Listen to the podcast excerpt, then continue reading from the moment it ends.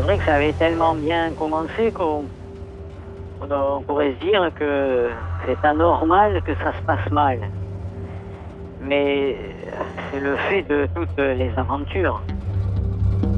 Moi j'aime bien cette définition de l'aventure qui consiste à dire l'aventure, ce mot romanesque pour dire galère.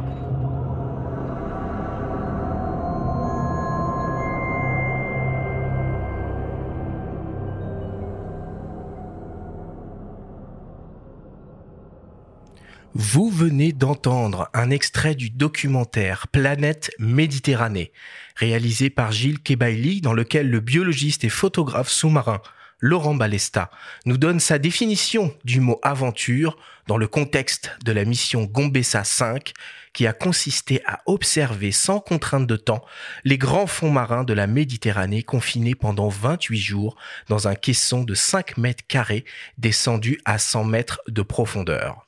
Nous sommes le jeudi 21 avril 2022 et vous écoutez le sixième épisode de la quatrième saison du podcast Faut pas pousser les ISO.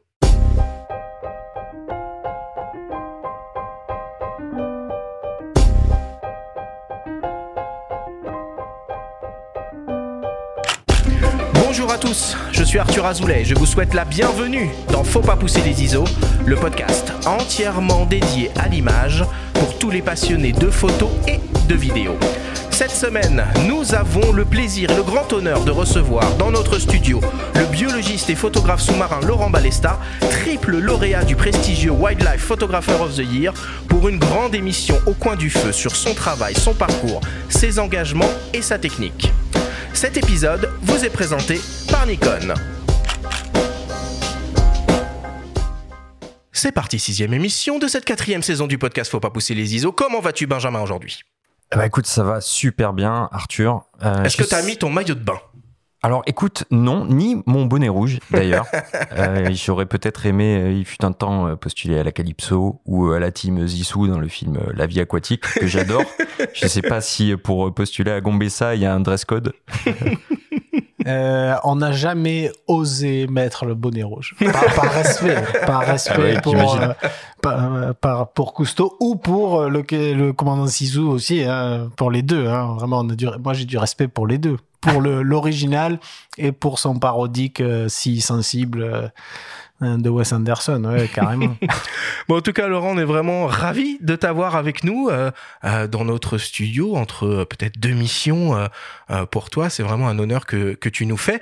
Alors, si tu le permets, je vais essayer de te présenter à nos auditeurs. Alors, tu as une carrière très impressionnante. J'ai essayé de synthétiser du mieux possible les choses. Tu n'hésiteras pas à me reprendre si jamais j'ai omis quelques détails. Pendant que tu le fais, je coupe s'il y a des Si erreurs. tu Parce veux. qu'il y aura forcément des erreurs. Si tu veux, si Ok. Tu veux. Alors Laurent, tu es un artiste photographe spécialisé dans la photographie sous-marine et un biologiste. Tu es originaire de la région de Montpellier. Très jeune, tu te passionnes pour la vie sous-marine en suivant les aventures du commandant Cousteau. Tu apprends la plongée à l'âge de 13 ans et tu te lances rapidement dans la photographie sous-marine pour documenter tes premières aventures et inventorier la faune marine. Tu suis une formation universitaire et obtiens une maîtrise en biologie, puis un master d'écologie méditerranéenne. À l'âge de 25 ans, tu rencontres Nicolas Hulot et deviens le conseiller scientifique en milieu marin pour l'émission de télévision Ushuaia Nature. Tu découvres à ses côtés les rouages des expéditions et les différents métiers de l'audiovisuel. En 2000, tu fondes avec le biologiste marin Pierre Descamps l'association L'œil d'Andromède, qui deviendra par la suite Andromède Océanologie, qui a pour objectif l'étude, la restauration et la valorisation des écosystèmes marins. On écoute d'ailleurs Pierre Descamps nous parler des débuts de cette aventure. Dans les débuts d'Andromède, on n'avait vraiment rien. On est vraiment parti de zéro. Laurent avait eu de quoi s'acheter un, mauvais ordinateur. Je sais même pas s'il était neuf, ce, ce machin. Et moi, j'avais dans une vente aux enchères trouvé par miracle une, une combinaison étanche euh, euh, d'occasion qui prenait l'eau, qui était plus tellement étanche d'ailleurs, mais enfin qui me permettait de plonger un petit peu. Et voilà, on est parti, on est parti comme ça avec un ordinateur pour deux. Cet ordinateur qui mettait tellement de temps à enregistrer les fichiers qu'on avait euh, des fois des des, des plages de réflexion de trois quarts d'heure, le temps qu'il enregistre les, les, premiers posters photos qu'on avait fait pour l'Office de l'environnement de la Corse. C'était vraiment une époque euh, difficile, euh, financièrement, euh, on avait du mal à se projeter, mais, euh, mais on, on, croyait en nos rêves, on, on, était acharnés, on travaillait du soir au matin et, et toute l'année, et, et, petit à petit, les, choses se sont, sont arrangées, sont mises en place et ont pris de, de, de l'ampleur. En 2000, tu reçois ta première distinction avec le prix Plongeur d'or au Festival mondial de l'image sous-marine à Antibes. S'ensuit au fil des années une série presque interminable de prix et de distinctions très prestigieuses, dont par exemple trois récompenses au Wildlife Photographer of the Year en 2017, 2020 et 2021. Tu signes pas moins de 14 ouvrages dédiés à la photographie sous-marine, dont le dernier, publié en 2020 intitulé Planète Méditerranée. Tes photographies sont régulièrement publiées dans les plus grands magazines français et internationaux, comme par exemple National Geographic, Paris Match, VSD, Science et Vie, Stern ou le Figaro Magazine. Depuis 2013, tu organises des expéditions d'exploration sous-marine d'envergure qui sont documentées en photographie et en vidéo pour la télévision et des chaînes comme Arte ou National Geographic. C'est l'émission Gombessa, en référence au colocante, un poisson fossile vivant que tu as été le premier à réussir à photographier en 2009 en Afrique du Sud à 120 mètres de profondeur. Pour ta dernière mission en date, Gombessa 6, réalisée en 2021 en partenariat avec la Marine nationale et des scientifiques, tu as passé 20 jours au Cap Corse dans des plongées en saturation de 150 heures et à 120 mètres de profondeur pour tenter de percer le mystère des anneaux de corail. Voilà pour mon petit résumé de ton impressionnante carrière, Laurent. J'espère que j'ai rien oublié. Ah bah si, des tonnes et des tonnes d'aventures. Colocante ou c'est la cante ouais, d'ailleurs C'est la, ouais, c'est la Ah, cante. c'est la cante. C'est la cante, ouais. Mais, nous, euh, nous on, Mais est des, on vole voilà, pas. on est des novices. Hein. Peu Donc, importe, maintenant on, on le retient surtout sur le nom de Gombessa, hein, le, le mot Gombessa que, pour- que j'ai choisi pour intituler le, le nom de mes expéditions, c'est le nom local du, du. Et pour moi, cet animal, d'abord, ça a été notre premier beau succès et qui nous qui a fait connaître euh, mon, mon équipe et notre travail euh, à, à l'international. Ça a été pour moi ma première publication dans National Geographic euh, international, on va dire. Mhm. Et et, euh, et du- voilà, il représente un peu les, les valeurs que derrière lesquelles on, on court, c'est-à-dire que autour d'un mystère du monde sous-marin, ben il y, a- trois, euh, pour moi il y a, trois approches nécessaires et c'est d'abord le défi de plonger parce qu'il il faut aller au devant de ce mystère. Et donc c'est souvent parce que ces plongées sont compliquées euh, ou impossibles a priori euh, que le mystère demeure. Ensuite, il faut une étude scientifique parce que sans vouloir démystifier, euh, je trouve trop facile de se, de se contenter de, ou de se cacher derrière la beauté du mystère sans essayer de, d'essayer de le comprendre un peu. Parce que, voilà, c'est c'est pas parce qu'on va essayer de le comprendre de toute façon que le mystère va s'envoler. Souvent, euh, on s'aperçoit qu'il y a un mystère plus grand derrière, et puis voilà. Et puis enfin, euh, la promesse d'image, euh, inédite évidemment. euh, voilà, donc c'est tout ça qui fait, euh, qui fait euh, l'esprit Gombessa et ses expéditions. Et en l'occurrence, on rappelle que cette image inédite, c'était la première fois qu'un sélacanthe vivant était photographié. Oui, oui, Au large ou de en tout cas, du Sud. euh, et puis dans son milieu, parce que Hmm. euh, effectivement, il y a eu ce- cet animal mythique. hein, il faut bien comprendre ce que c'est cet animal. C'est celui que l'on croyait disparu depuis 65 millions d'années. Euh, il faut mettre en perspective. euh, euh, imaginez la surprise qu'on aurait si tout à coup quelqu'un nous disait, Oh, au fait, les, mammouths n'ont pas disparu. Les mammouths n'ont pas disparu. Ils existent toujours dans un recoin perdu de, la Sibérie. Je ne sais pas. Bon, bref on, on- on serait stupéfait, vous imaginez. Et pourtant, il y a, je ne sais plus exactement, il y a 30 000 ans, il y avait encore des mammouths. 30 000 ans. Là, on parle de 65 millions Ouais, d'années. c'est incroyable. Voilà, c'est en même temps que les dinosaures. Et donc, quand il a été euh, redécouvert au milieu du XXe siècle, d'ailleurs, personne ne croyait à, à- à- tout le monde pensait que c'était un canular de taxi, euh, un faux fait par un taxidermiste, euh, un peu, un peu ma, qui voulait faire une blague, quoi. Mm. Et le scientifique qu'il a décrit, le professeur Miller, a été décrédibilisé. Il a, il a, il a dit, mais non, non, je vais vous prouver que j'ai raison, je vais en trouver un autre. Vous verrez que j'ai raison. Sauf qu'il a mis 14 ans pour trouver le, le second. Il l'a trouvé aux Comores, île française. Et là, aux Comores, on lui a dit, mais nous, on- le sélacanthe, c'est pas nouveau pour nous, on connaît. D'abord, il s'appelle pas le sélacanthe, il s'appelle Gombessa. et, et ça nous arrive d'en capturer un ou, ou deux, voilà. Donc, c'est un animal mythique pour ça, pour, parce qu'on croyait qu'il avait disparu. Euh, et puis aussi parce qu'il est une sorte de chaînon manquant, parce qu'il porte en lui la transition des vertébrés entre le monde aquatique et le monde terrestre. Il y a Mhm. 370 millions d'années, le, le premier vertébré terrestre sort de l'eau à partir d'une forme primitive de, de célacanthe. Donc il, il- il a tout ça en lui, plus après, il, porte aussi ce côté inaccessible. Il est le symbole de l'inaccessibilité euh, de, ce monde sous-marin, parce que on, savait qu'il existait et pour autant on on n'arrivait pas à le, à le rejoindre, il meurt à chaque fois. Et donc il n'y avait pas d'image de lui vivant.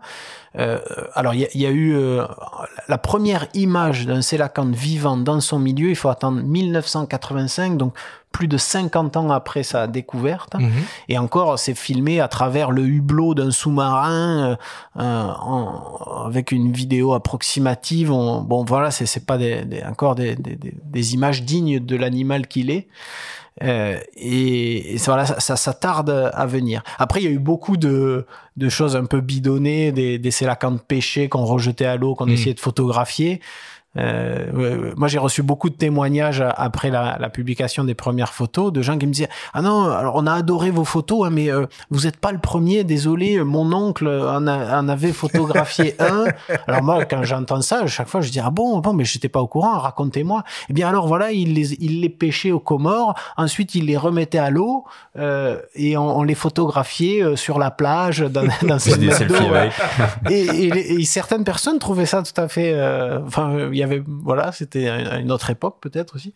Et voilà, le problème c'est que les sélacantes, euh, pour autant, ils ont traversé la nuit des temps jusqu'à nous. euh, Ils ont échappé à toutes les grandes crises d'extinction. euh, En tout cas.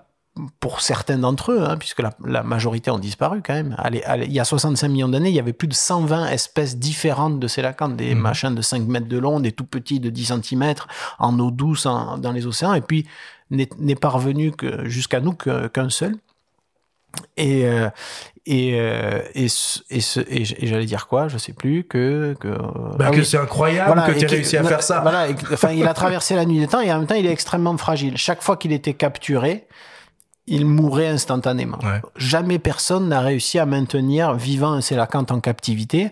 C'est le fantasme absolu des Japonais d'avoir des sélacanths en aquarium. Mhm. Ils ont construit un aquarium public à Fukushima pour les sélacanthes qui n'a jamais été rempli. Enfin, qui n'a, voilà, qui a- des bacs Mhm. vides jusqu'à présent. Il y a eu énormément de missions plus ou moins secrètes des Japonais en Indonésie, parce qu'il existe une autre population en, en Indonésie, mais qui a été infructueuse, euh, puisqu'ils n'ont jamais réussi finalement à les, à les ramener vivants. En tout cas, on peut voir tout ça dans ton premier film documentaire, euh, le Sélacanthe plongé vers euh, nos origines. Mm. Et euh, moi, je vous invite à le, à le voir. C'est Bah, c'est c'est- fascinant. C'est passionnant, c'est passionnant. Au cours de cette émission, euh, nous entendrons également les témoignages de Vivien Leménian, un ami à toi, Laurent, Oula et le producteur de la société euh, Les gens bien Productions, et du grand photographe naturaliste Vincent Munier. Voilà pour ces présentations. On démarre l'émission, comme d'habitude, avec le Flash Actu.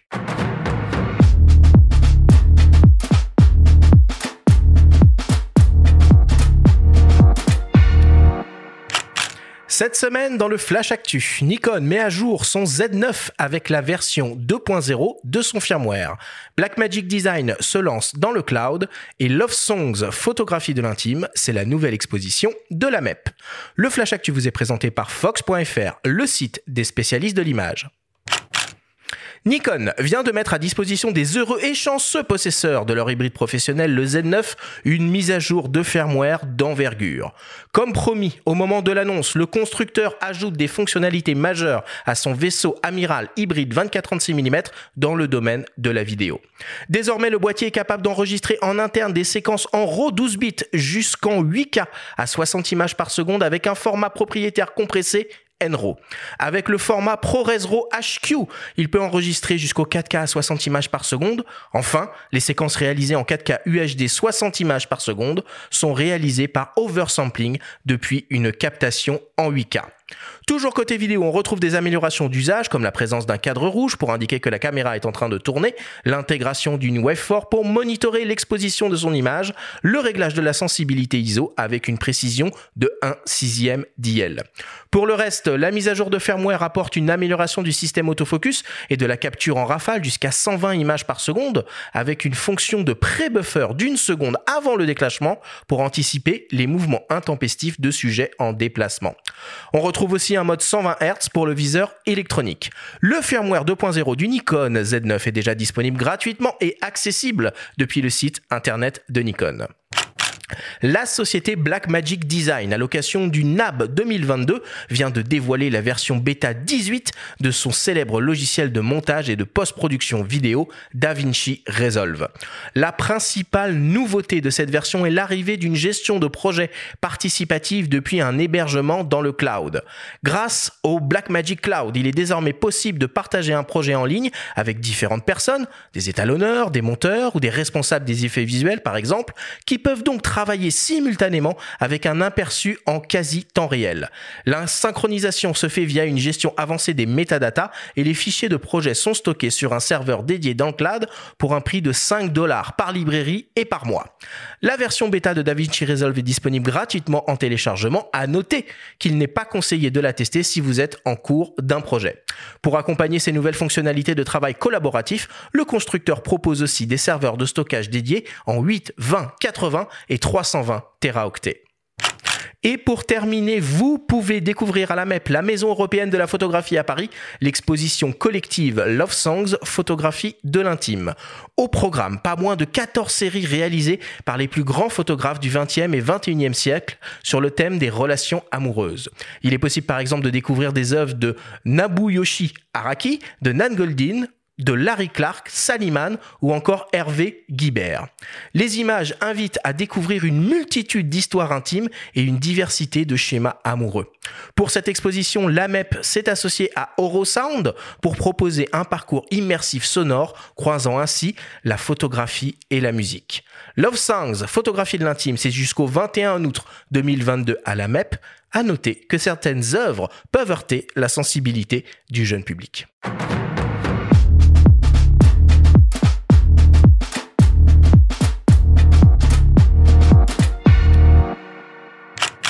Voilà pour l'actu. Laurent, je me tourne vers toi tout de suite. Déjà, est-ce qu'un Z9, tu en as un? Ils, ils arrivent. Tu n'en as Euh, pas. non, non, mais enfin, euh, c'est parce que je n'étais pas trop pressé de de les avoir. Euh, euh, Nikon, qui est, qui est mon partenaire depuis très longtemps maintenant, hein, ils ont commencé à. J'ai toujours eu des, des des boîtiers Nikon parce que quand j'ai commencé, il n'y avait que Nikon qui fabriquait des appareils photo de conception étanche, toute la série des Nikonos. Ouais. Voilà. Et, et donc, j'ai commencé avec ça, naturellement. Et puis, en, en 2006, ils ont commencé à être euh, un partenaire pour moi, un sponsor, en quelque sorte, à m'aider. Et, et ils ont toujours été euh, fidèles, et, et moi aussi.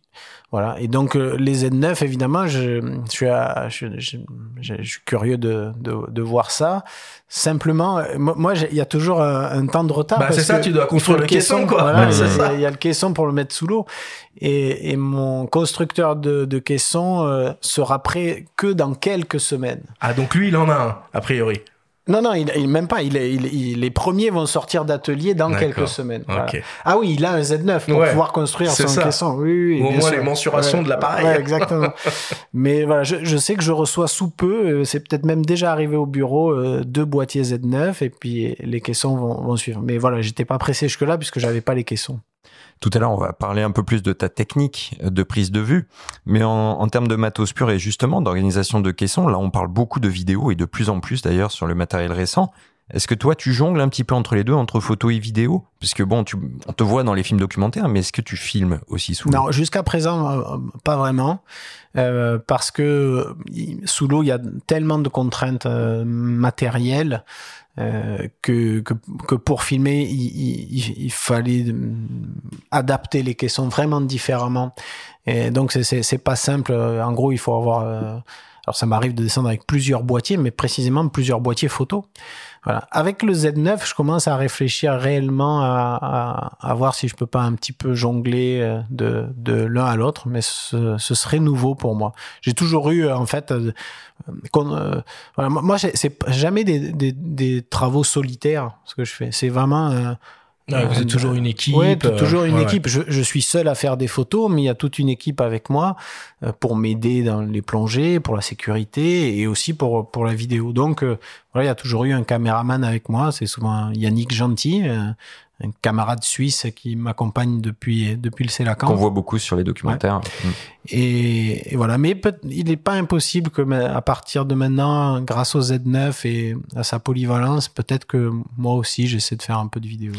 Et pendant qu'Arthur euh, nous euh, euh, dévoilait un petit peu les actus, je te voyais réagir sur le prédéclenchement euh, sur une des spéci une spécificité oui, qu'il a qu'il annonçait, ça te parle ce genre C'est pas des gadgets technologiques parfois, enfin genre ah non, de pré-déclenchement avant la rafale? Non non, en animalier c'est c'est pas c'est pas un gadget.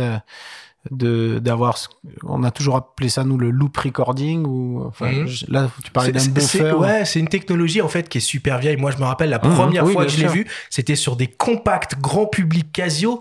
Mais de ça il y a une dizaine d'années ouais. quoi. Est-ce qu'on s'en sert vraiment sur le terrain c'est ça la... il y avait même le post burst ça continuait après avoir lâché le déclencheur. Mais le Nikon je crois que ça posait simplement à l'époque parce que même sur euh, du temps de, quand, quand je travaille avec Nicolas Hulot sur Ushuaia je me souviens du moment où on a eu ça sur Ushuaia. Mmh.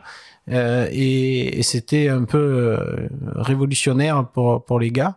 Moi, je, je vois déjà plein de, de possibilités sous l'eau de, euh, d'attendre pour, pour, pour, ouais, pour, faire un, pour être sûr de rien rater. quoi. Mmh.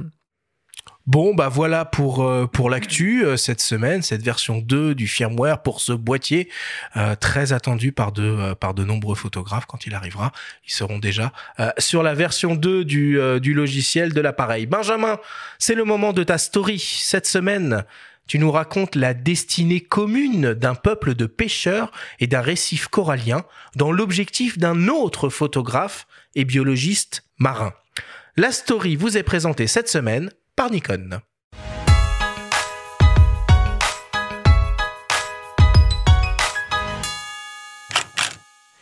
Le lien fondamental noué entre l'humain et le corail est plus ténu que jamais. Illustration grandeur nature en Indonésie sur la petite île d'Atamin, en mer de Flores, près du parc national de Komodo. Photographe et biologiste marin, Martin Colonioli a partagé le quotidien d'une communauté de pêcheurs dans le village de Seraya Bessar, au fil de séjours réguliers de plusieurs mois pendant six ans. Passionné par les interactions entre l'être humain et l'ensemble du monde vivant, il a témoigné, en images, des difficultés quotidiennes de ces populations sédentarisées pour subvenir à leurs besoins. La destruction progressive du récif corallien, à la fois victime du réchauffement climatique et de décennies de pêche intensive à la dynamite, oblige ces anciens nomades de la mer à naviguer plus loin pour trouver des poissons. Ce travail au long cours a finalement pris la forme d'un livre intitulé Corail, dans lequel les photos, couleur et noir et blanc, montrent autant les individus que cet indispensable écosystème vivant. C'était le but justement de, ce livre, c'est euh, de raconter cette euh, ultra-dépendance que l'humain ne peut pas exister sans le corail, de parler aussi de, bah, de l'impact en fait que n'importe qui euh, sur la planète peut avoir sur des populations locales qui dépendent directement de la pêche. C'est pas des gens qui cultivent, c'est des gens qui se servent dans le milieu. Ils dépendent vraiment de la bonne santé du milieu, contrairement à des pays qui dépendraient de l'agriculture où on peut quand même se détacher un peu des milieux naturels pour euh, pouvoir euh, tenter de survivre un moment. On a plus de stabilité, on va dire. Eux ne l'ont pas et on le sent très vite. La préface du livre est signée Charlie Veron. Le biologiste australien, considéré comme le parrain du corail, raconte comment il est devenu militant après qu'il a témoigné des dégâts causés par des bombes artisanales à base d'engrais et de diesel sur les récifs philippins. Une source d'inspiration pour le jeune biologiste français. Co-fondateur de l'association Coral Guardian, Martin Colognoli a initié un programme qui implique les communautés locales dans la restauration, la protection et la valorisation de l'écosystème corallien sur l'île d'Atamine. Après mes études, je suis parti travailler dans une ferme d'exportation de poissons tropicaux et de coraux vivants pour les aquariums. J'ai fait ça pendant à peu près un an. C'était de l'exploitation des milieux naturels, de l'exploitation humaine des pêcheurs pour, euh, ben, en leur demandant d'aller euh, en quelque sorte piller leur écosystème pour ensuite euh, distribuer sur le marché des aquariums, qui n'est pas quelque chose qui nous fait vivre directement, c'est-à-dire on mange pas les poissons, voilà, c'est vraiment pour le plaisir. C'est de là qu'est née l'idée de l'association, impliquer les pêcheurs traditionnels dans la protection des écosystèmes dont ils dépendent, le corail, les récifs coralliens, et tout ça a commencé en 2012. À terme, le but est de rendre la communauté de pêcheurs totalement autonome et de prouver que la main de l'homme peut inverser la tendance. Nous, le but, c'est vraiment de les former, mais que ce soit eux les maîtres de ce programme, de les rendre euh, complètement autonomes et maîtres de tout ce qui, va se passer sur le terrain. Donc, mettre en place une aire marine protégée, définir les zones, récolter les coraux, euh, fabriquer les structures, transplanter les coraux, suivre l'évolution euh, du retour de biodiversité, faire un suivi des pêches pour connaître un peu aussi l'évolution des stocks de pêche. C'est quelque chose qui fonctionne très bien et qui met en avant en fait vraiment ces populations locales. Suite à une demande de l'association, la zone marine est officiellement protégée par le gouvernement indonésien depuis septembre 2019. En cinq ans, quelques 40 000 coraux ont été transplantés, avec pour conséquence concrète 30 fois plus de poissons, et sur le plan humain, la création d'emplois au niveau local. L'association ambitionne désormais de développer son activité dans les Caraïbes, l'océan Indien, la mer Rouge, ainsi qu'en mer Méditerranée. Un écosystème corallien différent, mais tout aussi important.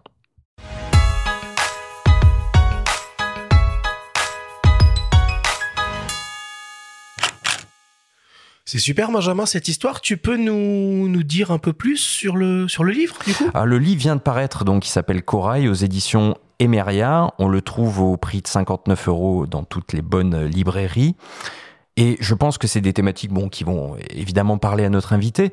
Euh, Laurent, tu es à la fois photographe, mais tu es aussi biologiste. Est-ce que tu pourrais peut-être nous expliquer la différence entre les récifs euh, coralliens et les récifs coralligènes dont Ah tu oui. parles, toi, dans Planète Méditerranée, par exemple. Oui, il y a, Alors, c'est vrai que d'un point de vue visuel, c'est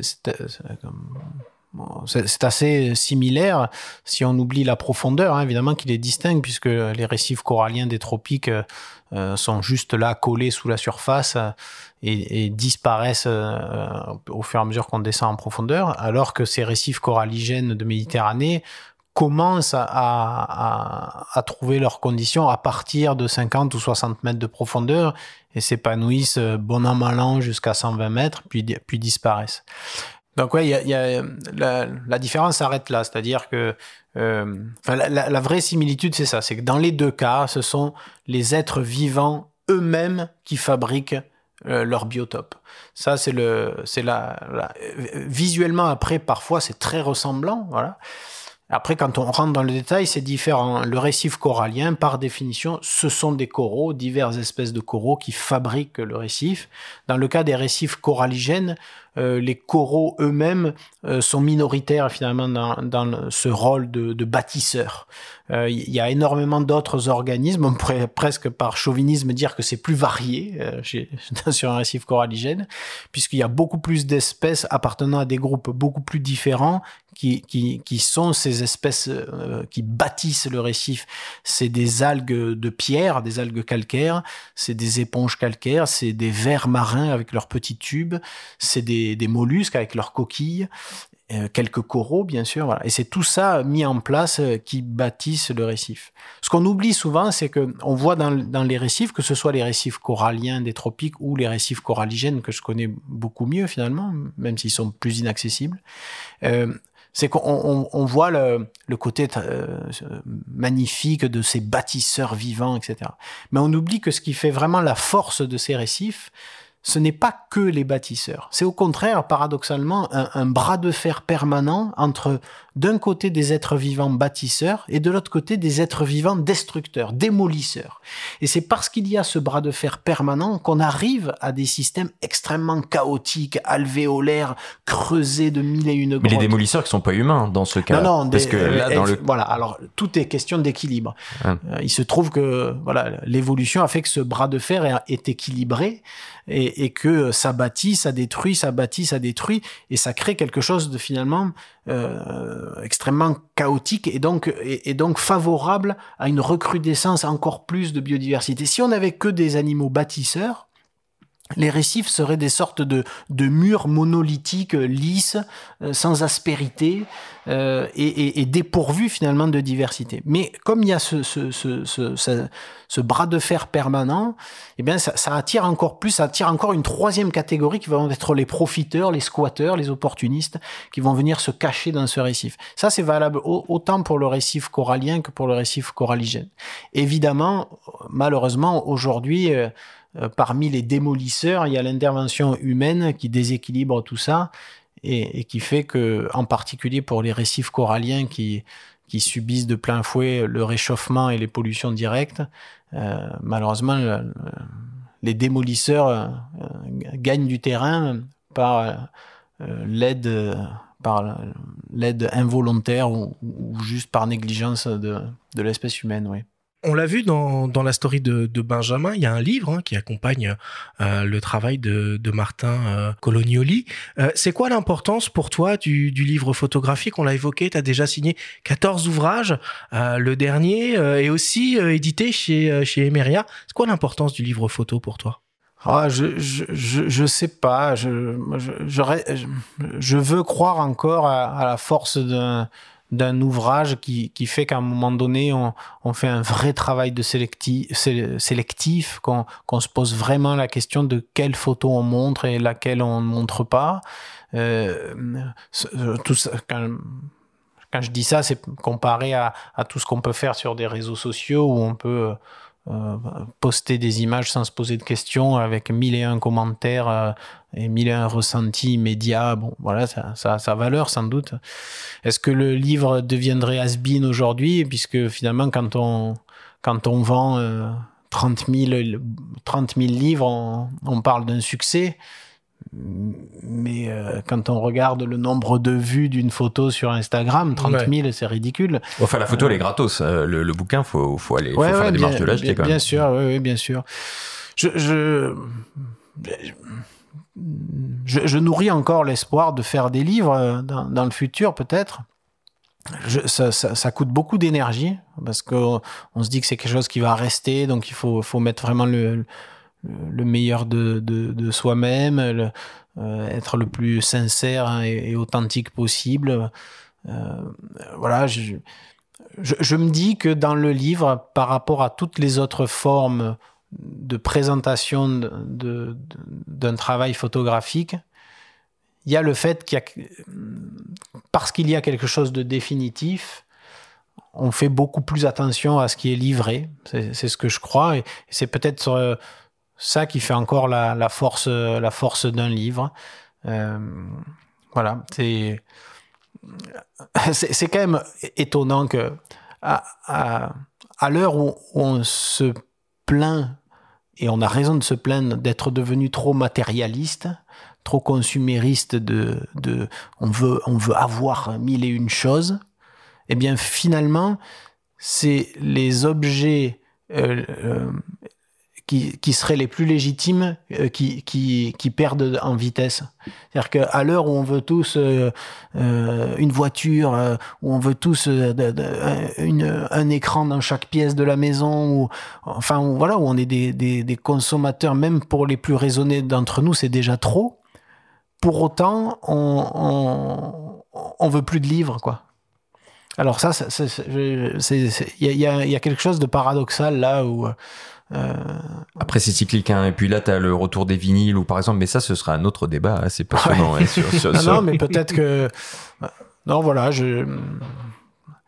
C'est difficile d'avoir un, un avis tranché, de dire oui, bien sûr, les livres, il n'y a pas mieux, tout ça. Euh, Est-ce est qu'aujourd'hui, on a plus.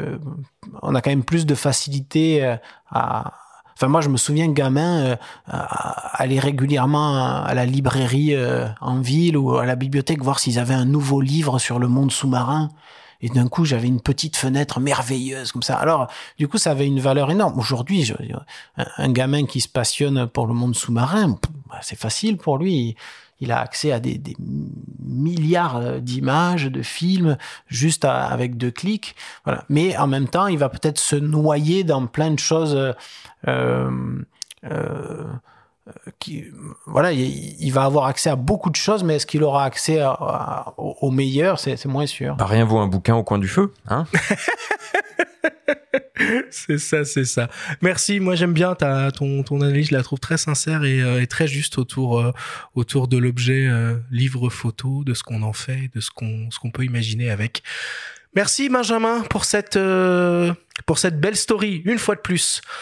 Je vous propose euh, bah, qu'on fasse une petite pause, hein, une petite respiration avant d'attaquer cette grande discussion. Enfin, attaquer, continuer, j'ai envie de dire plutôt, euh, cette grande discussion avec toi, Laurent Balesta. Euh, on revient dans quelques secondes après une courte publicité. C'est le moment de prendre le temps et de développer votre créativité avec Nikon. Basé sur la très large monture Z et sur un capteur de pointe doté d'un AF hybride, les appareils photo Nikon Z et les objectifs Nikkor Z vous offrent une liberté artistique incomparable. Soyez libre de créer des photos et vidéos incroyables et de capturer le monde de demain, tout en bénéficiant de la compatibilité avec les accessoires et objectifs à monture F Nikon. Découvrez tous les modèles et la large gamme d'objectifs sur nikon.fr. Nous sommes de retour dans le podcast Faut pas pousser les ISO avec le biologiste et photographe sous-marin Laurent Balesta pour une grande émission au coin du feu. Alors Laurent, euh, on l'a évoqué dans ta présentation au début d'émission, tu as reçu une quantité impressionnante de prix et de distinctions euh, depuis les années 2000. Par exemple, tu es triple lauréat du plongeur d'or du Festival mondial de l'image sous-marine, triple lauréat du Wildlife Photographer of the Year, euh, notamment en 2021 avec le grand prix reçu pour une incroyable image de l'accouplement de Meru que tu as réalisé au cours de la mission Gombessa 2 en Polynésie. Tu as reçu la médaille de chevalier de l'Ordre national du mérite, une école porte ton nom dans l'Hérault et un poisson a été nommé en hommage à ton travail. Ici, évidemment, je ne parle que des distinctions qui te sont personnellement adressées. Il y a aussi tous les prix reçus euh, pour les nombreux documentaires sur lesquels tu as travaillé. Euh, Laurent, qu'est-ce qui te manque à ton palmarès comme distinction?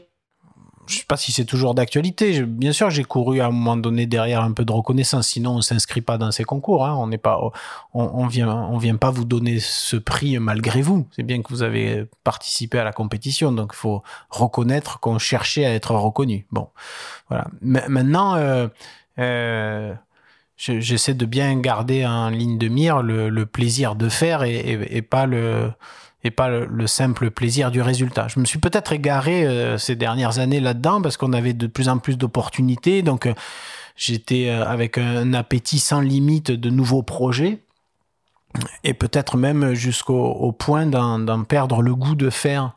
Et simplement ça c'est très dangereux d'être plus que dans le goût du résultat de l'image finale de ce qu'on du livre à la fin etc et de perdre le, goût de le faire, d'être dans l'eau, d'aller chercher ces, images, d'aller chercher ces rencontres. Alors il est très probable que désormais euh, euh j'essaie, même si euh, j'ai encore un, travail à faire sur moi, mais que j'essaie d'en faire moins pour peut-être pour le faire mieux et surtout pour le faire avec plus de voilà la, passion, ça se, il faut la cultiver. C'est-à-dire que le, le, plus difficile à maintenir, c'est pas le, c'est le, cœur à l'ouvrage, quoi. Je crois que ça, c'est comme euh, quand tout à coup euh, tous les partenaires, les, sponsors, les euh, quand tous les gens vous disent chiche, d'accord, je, te soutiens, je vais t'aider pour ce projet.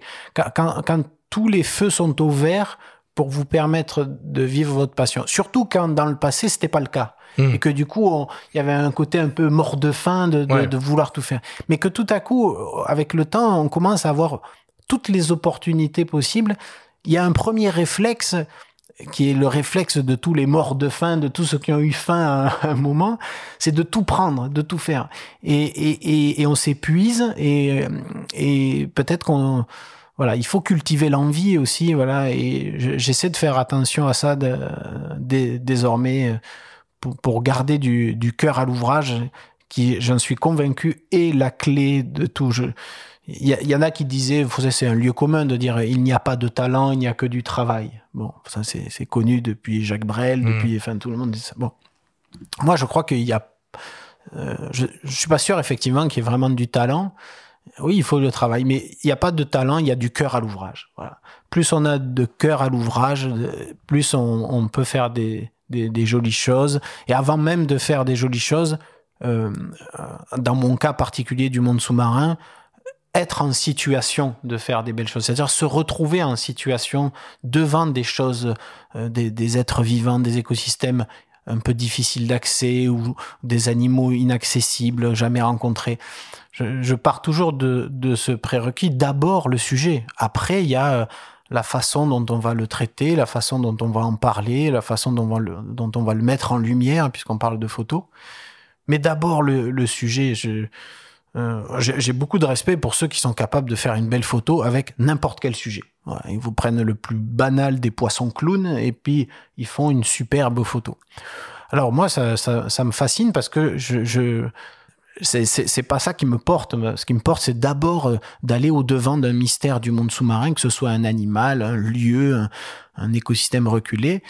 Et, à partir de là, parce qu'on est euh, comme ça, là, on a atteint une sorte de, de, frontière, une, une, limite de, de, de ce qu'on peut faire avec nos, nos piètres qualités de, de, primates qui ne sont pas des poissons, quand on arrive à, ça et qu'on est un peu poussé dans ces retranchements, et eh ben c'est là où, où je, je, me, je me sens le, plus capable de faire. Finalement, c'est quand je me sens le plus mal ou, le, ou, le, le plus vulnérable que je suis peut-être le plus expressif et que j'arrive à faire quelque chose de d'un peu joli. Mettez-moi dans un, récif corallien euh, pas profond avec de l'eau chaude, euh, très très beau, euh, où tout est facile et c'est sans doute pas là que je donnerai le meilleur de moi. Et pour autant, ces récompenses là qu'on vient euh, d'évoquer aussi permettent euh, à la fois une reconnaissance et une aura auprès du grand public, de faire connaître son travail, du coup d'aller plus loin dans les expéditions, d'aller plus loin dans la voiture. On l'a vu récemment, la Panthère des Neiges qui a eu le un César, ça permet de toucher beaucoup plus de gens. Ah oui, oui, et puis ça va, ça va nous aider à tous. J'ai eu l'occasion de le dire à Vincent évidemment le féliciter euh, pour son travail, mais j'avais pas besoin qu'il ait ce prix pour euh, pour le féliciter, mais le remercier en fait pour ce prix. Parce que avec Vincent et Marie Amiguet, oui, co-réalisatrice. Bah, oui, bien sûr, Vincent et Marie, les remercier parce que avec leur succès, ils vont nous aider à nous tous euh, faiseurs d'images de nature. Euh, il est très probable que grâce à leur succès, euh, pendant quelques temps. Ça, ça durera peut-être pas, mais euh, tout à coup, les producteurs, les distributeurs euh, de, de, cinéma vont à nouveau penser que, que le documentaire de nature fonctionne mmh. en, en, termes grossiers de, de, de, et commercial, que ça fonctionne. Voilà. Alors peut-être ils vont du coup, grâce à Vincent et Marie, nous donner une, une chance à, à, à quelques-uns d'entre nous de de, de, de, porter nos, nos aventures au grand écran ou, en tout cas à, à d'autres publics plus, plus généralistes. Souvent, euh, c'était gentil de rappeler les, les prix reçus ces dernières années, mais j'ai des fois l'impression que ça reste des prix, euh, euh, des récompenses d'un entre-soi, de, de, gens déjà convaincus et déjà amoureux de nature. Avec un César, ou une projection au Festival de Cannes, comme ont eu droit Vincent et Marie, ben, on, on sort de, ce, de cet entre-soi, on, on, touche des gens qui sont pas forcément euh, déjà convaincus ou amoureux de nature. Voilà. On va bientôt, ce sera ça le, le futur projet, euh, le futur, le futur peut-être objectif pour toi. Euh, Laurent, est-ce que tu peux euh, bah, nous décrire un peu les différentes facettes de ton travail et finalement comment tu arrives à faire euh, cohabiter l'artistique et le scientifique?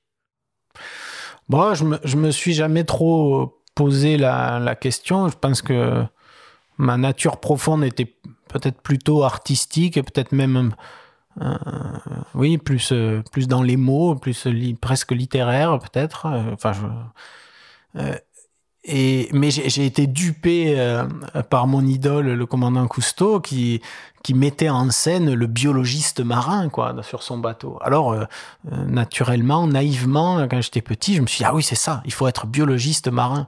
J'avais- J'avais pas compris que même le biologiste marin sur la Calypso était d'abord un artiste en fait, et sans être un comédien, il, il avait quand même cette nature.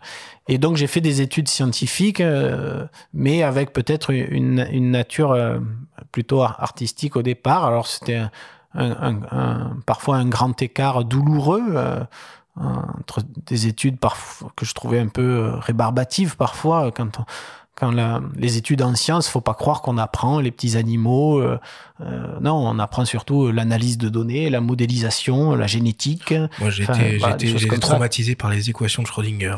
Ah ben à, voilà, la- c'est- à la fac. Ouais. Non, mais je peux, je peux comprendre. Les, moi, les, les- moi, le, le pire, c'était, je crois, l'analyse statistique. Où, où, où, on a beau être devant euh, de la donnée, enfin, on transforme la nature en, en données, en, en chiffres. Voilà. Mm. Et euh, pour l'anecdote, j'ai eu l'occasion d'avoir un, un petit entretien avec euh, Emmanuel Macron euh, en septembre dernier lors du, du sommet de l'IUCN, enfin l'Union internationale de la conservation de la nature, Marseille. et voilà à Marseille, qui, qui, qui- dont il avait fait l'ouverture. Et je, je savais qu'on allait lui parler pendant plusieurs jours de la biodiversité, c'était le but, mais on allait lui parler de la biodiversité en termes de chiffres, de pourcentage, de, de, nombre d'espèces, de, de statistiques, euh, voilà. Et, donc euh, mon parti pris en, cinq minutes qui m'ont été accordées, ça a été de tout de suite lui dire voilà, la biodiversité c'est pas des chiffres, hein, c'est d'abord une réalité de fait de de chair et de plumes et dans mon cas d'écailles et de tentacules et voilà. Et j'ai essayé de lui faire un, petit panel très rapide de, de l'éventail incroyable du patrimoine naturel français puisque ben voilà le territoire français est tel que on, on- a c'est pas qu'on possède mais je pense qu'on c'est plutôt qu'on a la responsabilité autant de récifs coralliens tropicaux que que de zones arctiques et antarctiques ou que de zones tempérées, euh, Méditerranée, Atlantique, enfin voilà, et lui montrer que du coup on a on- a le privilège euh, euh, et donc la responsabilité d'une biodiversité extraordinairement étendue et, dont il reste encore la très grande majorité à illustrer parce que encore une fois on les connaît. Ils ont un nom et un prénom en latin. Il y a un échantillon dans un musée. On a des chiffres encore une fois. Mais euh, 99% des animaux sous-marins n'ont pas été illustrés vivants Et c'est ça qui guide ta démarche naturaliste euh, finalement, mais c'est plus le mystère que les noms latins ou les chiffres Oui, qu'on oui. évoque là. Oui, pendant, pendant longtemps, euh, euh, ça aussi c'est des lieux communs de dire il faut montrer la beauté du monde pour en té- témoigner et, et, et on aime ce qui est beau et on respecte ce qu'on aime et donc euh, voilà le, le cercle vertueux pour obtenir du respect voilà comme si on devait se Ou se- sensibiliser, on peut Oui, oui, sensibiliser se par le beau, justifier. on peut se dire ça. Ben, moi, j'ai toujours eu un problème avec ça. Ça, ça a jamais été, pour être tout à fait euh, sincère à- avec soi-même, je me lève pas le matin en disant je dois témoigner de l'état du monde ou je dois euh, sensibiliser le- les gens. Je, je me lève avec l'espoir euh, de, d'assouvir une curiosité naturaliste, d'avoir la chance de voir des animaux qu'on ne voit jamais et, et de pouvoir les photographier du mieux que je peux. Enfin, voilà, c'est ça le, le moteur. Et après, bon, ben oui, on aimerait que ça ait du sens. Alors, euh, il il y a ce, ce sens euh, facile, entre guillemets, de dire Ah ben, je montre la beauté parce que euh, ça va aider à, à faire euh, aimer et respecter le milieu et donc à le préserver. Voilà. Alors, déjà, je trouve que, bon, euh, si tant est que ça marche, euh, parce que depuis, depuis les années 70, on- euh, Cousteau a été un des premiers à avoir ce discours et il faut montrer pour faire respecter. Il faut, voilà si c'était vraiment si efficace, euh, de- des images animalières euh, de toutes les espèces en voie d'extinction, on en a un. Et ça, ça les a pas euh, forcément sauvés euh, jusque-là. Donc, euh, c'est pas si efficace que ça. Après, il y a l'autre alternative, montrer les horreurs du monde pour Hmm. choquer et, et faire les- que les gens se révoltent dans ça, montrer les- des pollutions, montrer des animaux blessés, montrer. Voilà. Ça, ça a aussi son, son efficacité. Mais tout ça, bon, ça touche à, à l'optimisme, voilà, ça titille oui, l'émotion et ça titille l'optimisme, le pessimisme, qui de toute façon sont des postures. Euh, euh, hein, L'optimiste peut très bien se dire ah non mais vous inquiétez pas, tout va s'arranger. Et puis le pessimiste dire ah, de toute façon c'est foutu.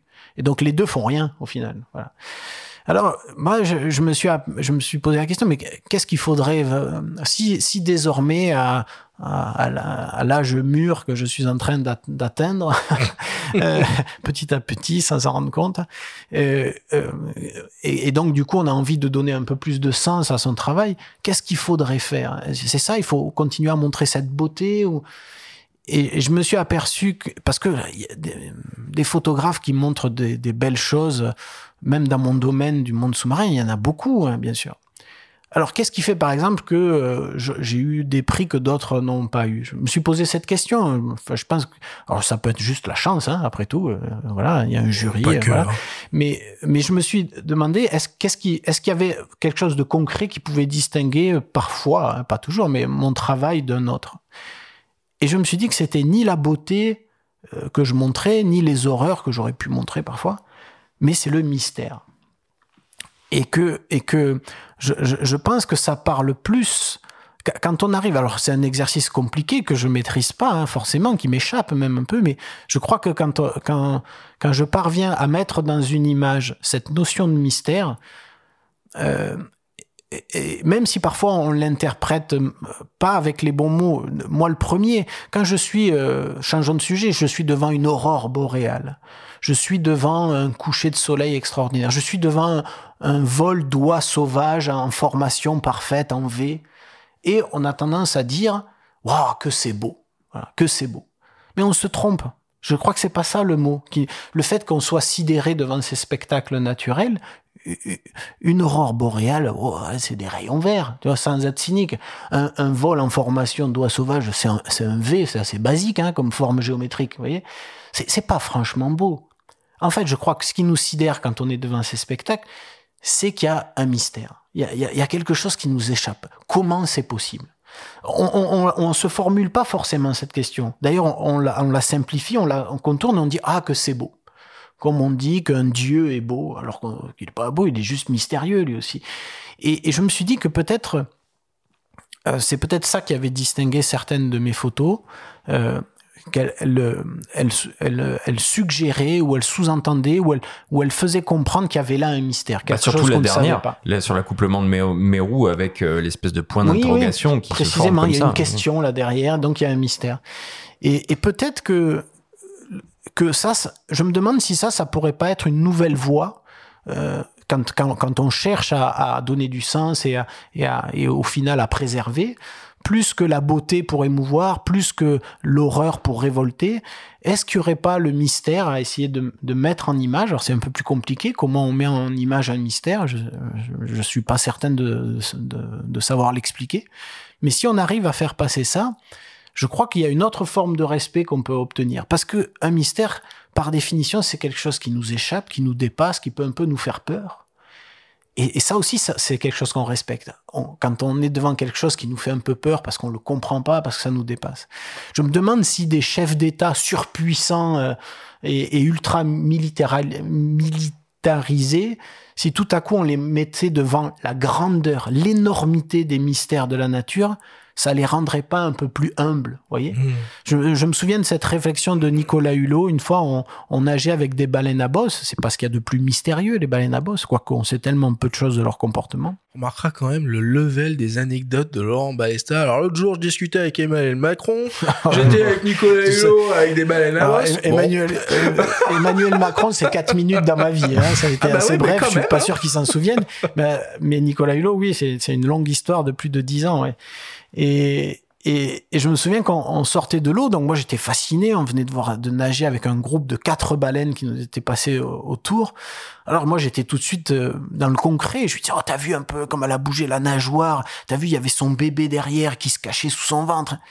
Et lui il avait déjà passé un, cap de réflexion, il me disait ah, si on pouvait là descendre hein, les, chefs d'État du G7, on les descend tous là et on leur montre ça, je suis sûr qu'ils changeraient beaucoup Mmh. leur politique.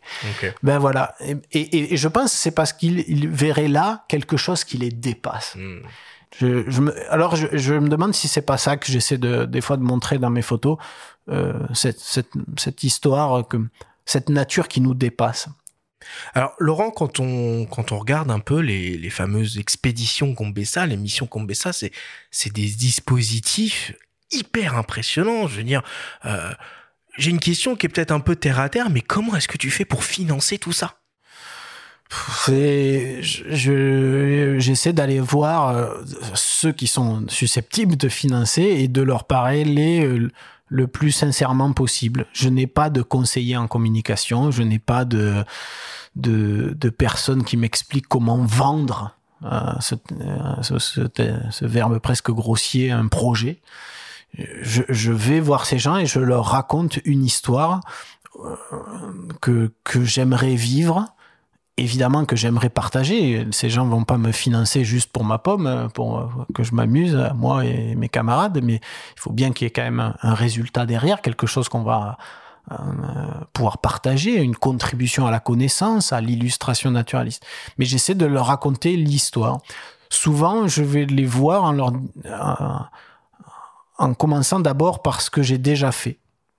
J'ai j'ai- j'ai ce- cette paranoïa ou non pas cette superstition de pas avec ton vendre petit la, portfolio. euh, mais, mais oui, co- comme euh, j'ai fait avec Nicolas Hulot, il y a, quand j'ai- à la sortie de mes études, je suis allé le voir avec mes photos euh, et en essayant de lui raconter des histoires. Ben, aujourd'hui, je, je, euh, plus de 20 ans plus tard, je fais pareil. Quand, quand je dois voir un partenaire, surtout quand je le connais pas, ben, j'essaie de lui montrer ce qu'on a déjà fait, euh, d'où est parti, euh, comment on, on a réussi. Parce que le challenge dans ma situation, mais ça doit être le cas pour plein d'autres euh, porteurs de projets, c'est comment on transforme un rêve fou en un projet sérieux.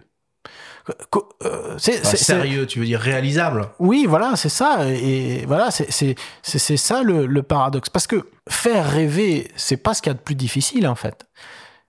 Parce que euh, vous savez, c'est presque comme, je sais pas si je caricature, mais c'est presque comme dans une relation amoureuse. Euh, on tombe amoureux euh, de quelqu'un parce qu'elle nous fait rêver, ou voilà, qu'elle elle nous transporte. Mais probablement qu'on va rester avec si elle sait nous rassurer. Et des fois, ça, c'est à l'opposé de faire rêver.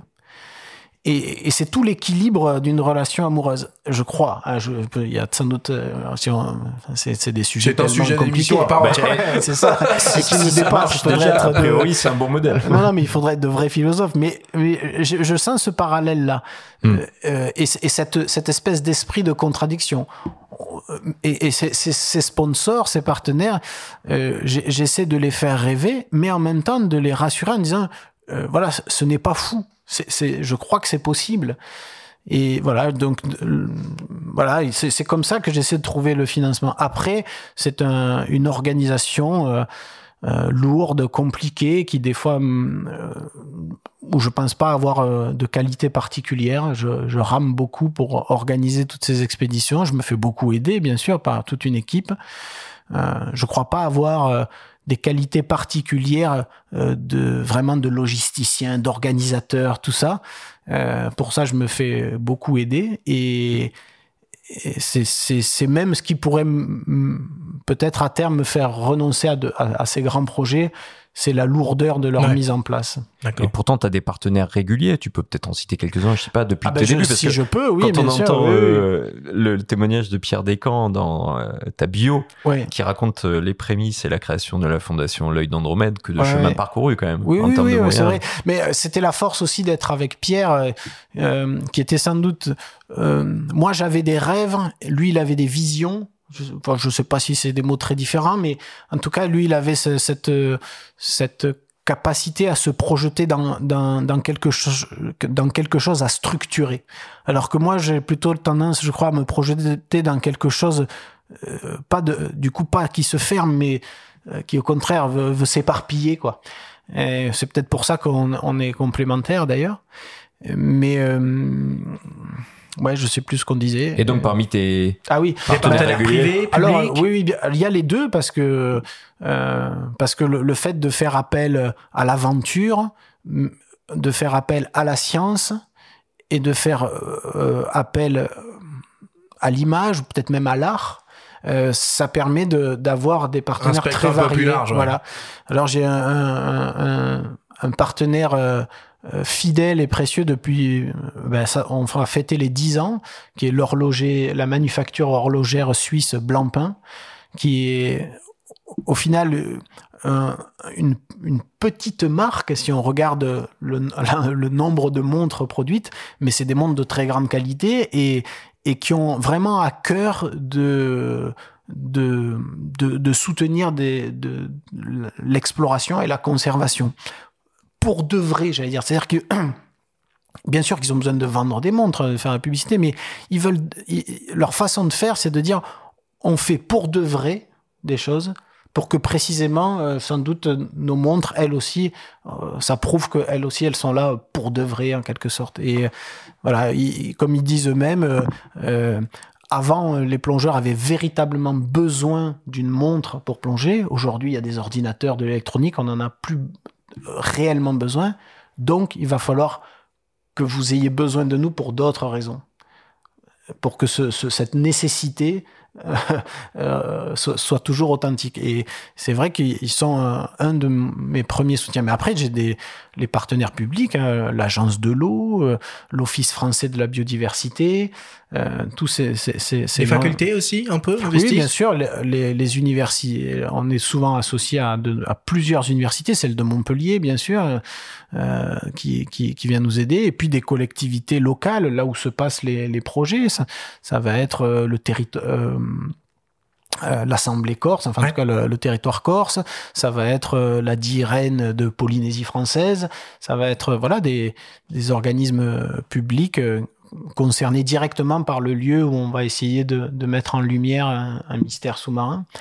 Euh, voilà, donc c'est oui, oui, j'ai la chance d'avoir un spectre assez large, mais j'ai le défaut d'avoir des rêves toujours plus compliqués, et donc à chaque fois j'ai l'impression qu'on repart à zéro dans le, le montage de ces, de ces projets. Ok.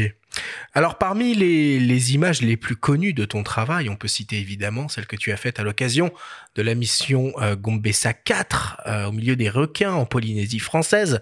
Ce projet a duré 4 ans euh, et tu as réalisé pas moins de 85 000 images. Il a débouché sur un film, 700 requins dans la nuit, réalisé par Luc Maresco, et sur un ouvrage. On écoute le témoignage de Vivien Lemaignan, un ami à toi et le producteur du film de la société Les gens bien Productions, nous raconter une anecdote pour le moins insolite qui t'est arrivée sur place pendant la mission. Ah, je crains le pire. Avant de faire 700 requins, on avait fait un repérage à Pacarava, donc dans le même lieu et sur la même passe, la nuit, euh, en petite équipe, où on avait fait un portrait de Laurent pour euh, 7 à 8 sur TF1. Dans ces plongées de repérage, pendant la nuit, il n'y a jamais eu d'accident. Mais euh, lors d'une de ces chasses de requins, et Laurent est au cœur de la meute pour prendre euh, les photos les plus euh, magnifiques possibles, et du coup il s'approche, parce que ce qu'il faut savoir, c'est qu'au début, quand ils ont repéré ces frénésies de requins, et, ces chasses, la nuit, ils osaient à peine s'approcher et comme disait Laurent, ils, avaient les genoux au niveau des oreilles. Euh, parce qu'ils étaient tellement euh, paniqués par ce qu'ils voyaient et par le danger. Parce que, comme dit Cédric, un des plongeurs, une morsure non intentionnelle, ça fait aussi mal qu'une mor- qu'une morsure classique. Et en fait, lors du tournage de ce film, Laurent, euh, et ben, tout d'un coup, il a senti une douleur derrière le mollet. Et donc, il s'est fait un garrot, ça a commencé à saigner. Donc, c'était pour l'équipe un bon stress. Ils sont remontés euh, tout doucement avec les paliers qu'ils devaient faire. Et grâce à nos superbes caméras ralenties, eh ben, on a pu s'apercevoir qu'en fait, le requin n'avait rien fait du tout, mais il avait pris un poisson chirurgien qui, en fait, a des petites piques au, au niveau de ses dorsales. Ça s'appelle un poisson chirurgien, c'est-à-dire que c'est vraiment des petites scalpels qu'il a sur, euh, sur- au niveau des dorsales. Et en prenant dans sa gueule ce poisson chirurgien, il était parti à toute vitesse, le requin. Il a frôlé le mollet qui a déchiré la combinaison. Et en fait, cette déchirure derrière le mollet qu'a eu Laurent, c'était le scalpel d'un poisson chirurgien et non la morsure d'un requin. Bon alors euh, Que de euh, précision naturaliste pour, Chirurgicale. pour un producteur. Comme le poisson. euh, alors du coup, euh, finalement, c'est quoi le plus grand risque quand on est la nuit sous l'eau, entouré de euh, 700 requins à faire des photos? Ah, le, le plus grand risque, c'est comme à chaque fois qu'on est sous l'eau, c'est le risque banal de la noyade. Voilà, de se noyer parce qu'on est dépourvu de branchies et qu'on est quand même euh, euh, On n'est pas fait pour ça, quoi. Mm. dépendant d'un scaphandre qu'on a sur le dos euh, qui nous permet de, de respirer. Donc, euh, je crois que le, le vrai et seul risque, en, en- enfin, le- c'est pas le seul, mais le premier risque, c'est de jamais oublier voilà, qu'on qu'on est sous l'eau et que et qu'on peut se noyer à, de- enfin, à tout instant. Quoi. Voilà, c'est c'est- c'est- voilà l'accident de plongée, pas pas l'accident lié aux animaux. Moi, je- toutes les les mini blessures que j'ai pu avoir euh, avec des animaux. Alors c'est sûr que c'est plus romanesque, c'est sûr que c'est c'est voilà, c'est Elle était pas mini celle-là, hein. on la voit sur le carnet de- d'expédition de, ton, de ton bouquin, elle était pas si petite que ça. C'est quatre points de suture, pas plus. Et puis très propre, très propre parce que précisément c'est pas une morsure de requin qui aurait été quelque chose de, de- sans doute de, de, de un peu On peut faire pareil avec un couteau en se préparant un sandwich. hein. Exactement. Ouais, et je pense que ça arrive be- beaucoup plus souvent en se préparant un sandwich qu'avec un requin. Alors, pour l'anecdote, je, je n'ai pas été victime d'un requin, mais d'un requin armé d'un scalpel quand même. Ça, Ouais, c'est quand même C'est pas commun. euh, C'est assez- rare, quand même. Non, non, mais c'était c'était bien parce que ça a confirmé que que qu- quand on a le alors il faut après il faut avoir le bon comportement il faut, faut pas croire que c'est euh, euh, comme le, le dit Vivien au final on n'a jamais été paniqué malgré ce qu'il dit mais simplement on avait une telle on était tellement impressionné qu'on gardait nos, distances et que cette, cette approche de ces requins en chasse, parce que c'était complètement inédit, hein, personne paradoxalement, il y a énormément de plongées en Polynésie, même dans cette fameuse passe sud de l'atoll de Fakarava, mais il n'y avait aucune plongée de nuit. C'est- fou, hein, à, à quelques heures près, on était dans un univers inédit. Alors que le reste du temps, ben, il y a des, y a plein de plongeurs, de touristes qui viennent voir ce- cet endroit. C'est des plongées faciles au final, le jour en tout cas. Et, et là, tout à coup, on basculait dans quelque chose d'inédit. Donc évidemment, on avait plein de, réticences, plein d'a priori sur ce qui pouvait arriver ou pas devant, devant ces chasses. Mais on s'est vite aperçu que c'était, c'était certes très impressionnant, mais pas risqué si on, si on- si on reste calme, si on, voilà. Alors, c'est pas- pas- euh, certes pas risqué, mais on vous voit bien dans le film notamment vous faire bousculer Oui, oui, par voilà. tous ces requins gris. on- Comment on- tu bosses dans ces conditions? Comment tu te concentres sur le Ouais. cadrage, la composition? Bah, c'est c'est une, une espèce de d'habitude à prendre. D'ailleurs, on s'apercevait que chaque année, on devait à nouveau se réhabituer à ces ambiances un peu particulières, parce que on avait, en fait, il faut réussir à inhiber plein de réflexes euh, de, de protection euh, qui vous, vous voyez, le, le simple fait de sursauter, quoi, de, de se retourner vivement, de, de, de mettre les mains devant, de euh, tout ça, il faut l'inhiber. Il faut se laisser aller complètement. Et effectivement, euh, au début, moi, je, je, je faisais mes, les premières photos faites devant ce spectacle fou. Euh, J'avais jamais l'œil dans le viseur, en fait. J'appuyais sur l'appareil photo comme ça, en regardant devant moi, ça sans viser, sans cadrer. Photo ninja. Ouais, et, et ça donnait de, que de, de piètres résultats. Mais au fur et à mesure qu'on se décontractait, qu'on a appris à, à accepter, en fait, c'est quand on a compris que nous n'étions pas des cibles, nous étions des obstacles. Alors forcément, on est un obstacle, on est bousculé. Mais si on comprend qu'on est juste bousculé et pas visé, euh, ben on se laisse bousculer et on reste l'œil dans le viseur. Je, faisais des- ces plongées sans quasiment jamais quitter l'œil du viseur parce que c'est des mouvements tellement éphémères, tellement rapides que si on attend de les voir pour lever l'appareil et, déclencher, c'est déjà fini. Quoi. Donc il faut rester dans ce viseur, anticiper les mouvements en disant tiens, euh, les requins sont par là, la meute se forme, donc il est très probable que la chasse parte à droite ou parte à gauche, et puis anticiper ça, faire sa rafale de, de photos dans laquelle on, on ne voit rien au moment de la prise de vue. On n'a même pas le temps de vérifier tout de suite derrière parce que le, le but c'est d'être là pour la scène suivante. Et donc c'est souvent au, au petit matin, hein, quand le jour se levait et quand on déchargeait les cartes, qu'on s'apercevait vraiment de de ce que j'avais imaginé euh, pouvoir réussir euh, en termes de cadrage, en termes de comportement, etc. Moi, ce qui m'intéressait le plus, c'était la microseconde avant. Voilà. Parce que une scène de carnage euh, avec un poisson qui se fait dévorer, euh, bon, au moins nous, on avait la, la légitimité que c'était des, des attaques naturelles. Voilà. Mais des images de requins qui mangent du poisson, malheureusement, on en voit euh, surtout euh, des, milliers. Mais c'est jamais naturel, c'est du, nourrissage de requins. On leur amène des poissons morts, voilà. Mais je pense que la différence, en tout cas dans, dans la dans la puissance de ce qui se passe à ce moment-là, c'est un peu comme si on disait que on, on sait ce que c'est un- des loups qui chassent en meute parce qu'on a euh, nourri euh, un chien avec euh, en mettant de, la pâtée dans la gamelle. voyez. Je pense que la différence entre le feeding de requin, qui pourtant peut paraître euh, des fois un peu assez euh, violent, et une vraie chasse naturelle, c'est le même euh, rapport. Ça n'a rien à voir. Et donc, on avait droit à ça. Mais moi, ce qui m'intéressait, c'était la microseconde avant. C'est-à-dire quand, quand le, quand, quand, quand cette, au début de, juste avant vraiment la prise du poisson, ou, euh, ou, ou, ou que le poisson s'échappe, mais quand il y a encore un, doute, quand il y a encore un mystère finalement, euh, qu'est-ce qui va se passer? Mm. Et c'est ces photos-là que je préférais où on sent que le, que le poisson est en, est en, po- en position très très délicate, mais qu'il a mais qu'il n'est pas encore pris. Alors ça, c'est des, des, des, des, des microsecondes euh, que de temps en temps j'ai réussi à, à attraper, mais forcément sur euh, 85 000 images, il y en a quelques-unes qui ont réussi. ouais. Alors, avant d'être scientifique et photographe, tu es euh, peut-être même avant tout un grand sportif et un grand plongeur. Non, non, je suis pas un grand sportif. spécialisé dans la plongée en eau profonde et tu travailles d'ailleurs activement à repousser les limites physiques de cette discipline.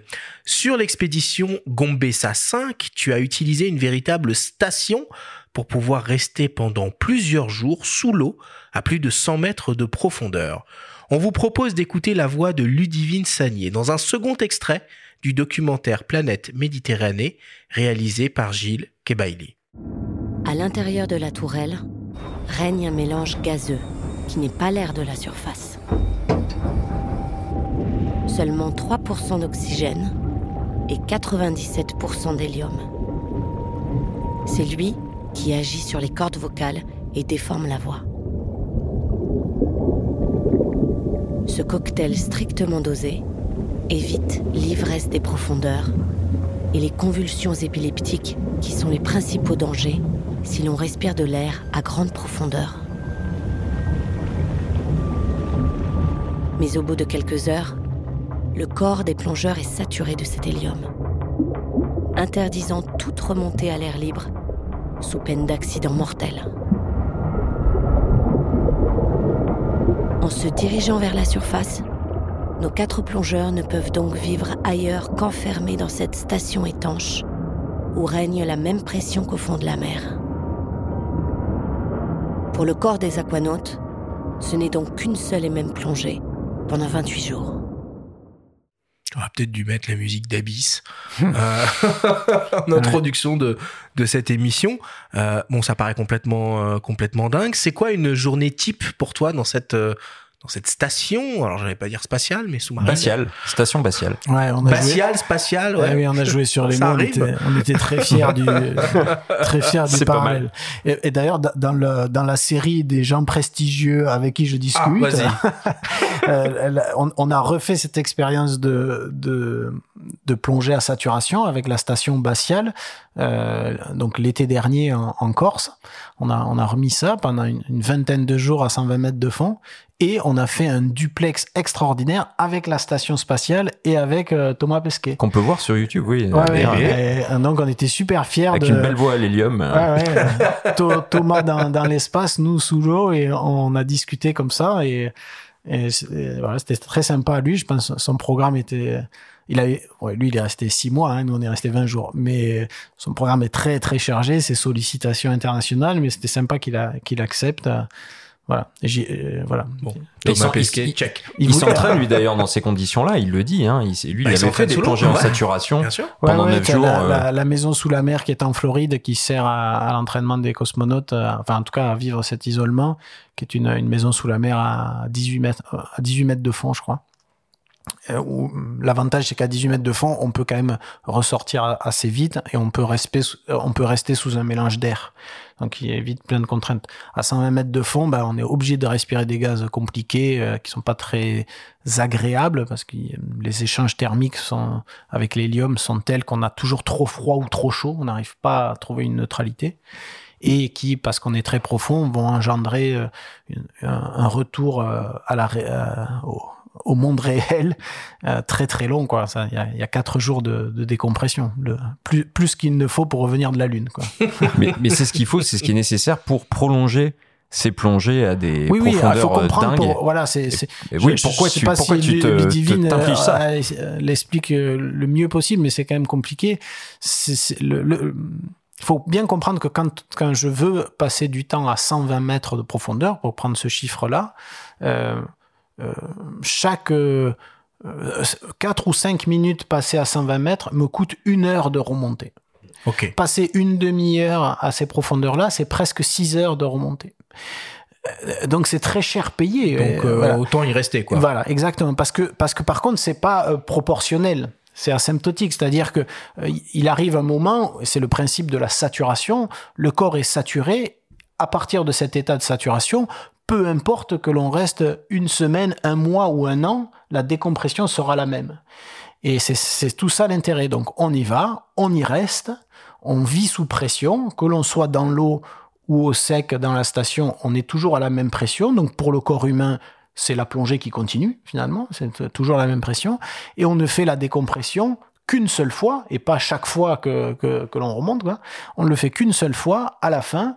Elle est un peu longue, elle dure quatre jours mais quatre jours pour autant de temps qu'on mm. aura les moyens de s'offrir ce, mode de vie en quelque sorte.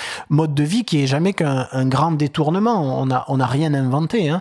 On est allé détourner euh, les moyens de la plongée industrielle qui a été développée dans les années 70 euh, qui a connu son essor là, 70, les années 80 euh, pour l'exploitation pétrolière offshore, et, et des techniques qui n'ont été réservées qu'à ça que, que l'exploration sous-marine, l'illustration, la science n'a jamais, auquel ils n'ont jamais eu droit. Et j'ai toujours rêvé de détourner ces moyens-là et de les adapter à notre façon de faire. Et voilà, ben on, a, on a réussi à faire ça en 2019. Et cette expérience, t'a permis de ramener des images d'un exotisme fou quand on sait que tu étais simplement en mer Méditerranée, finalement très profond. Euh, quel souvenir, anecdote marquante tu gardes de ces plongées euh, prolongées dans l'impossible, comme dit euh, Sylvain Tesson dans une émission d'ailleurs avec toi Quel, quel souvenir tu en gardes et quelles anecdotes marquantes te reviennent à l'esprit? Oh, ben, Déjà, il faut voir que c'était à peu près tous les jours. J'ai eu la, la, la récompense d'une image inédite euh, presque quotidiennement.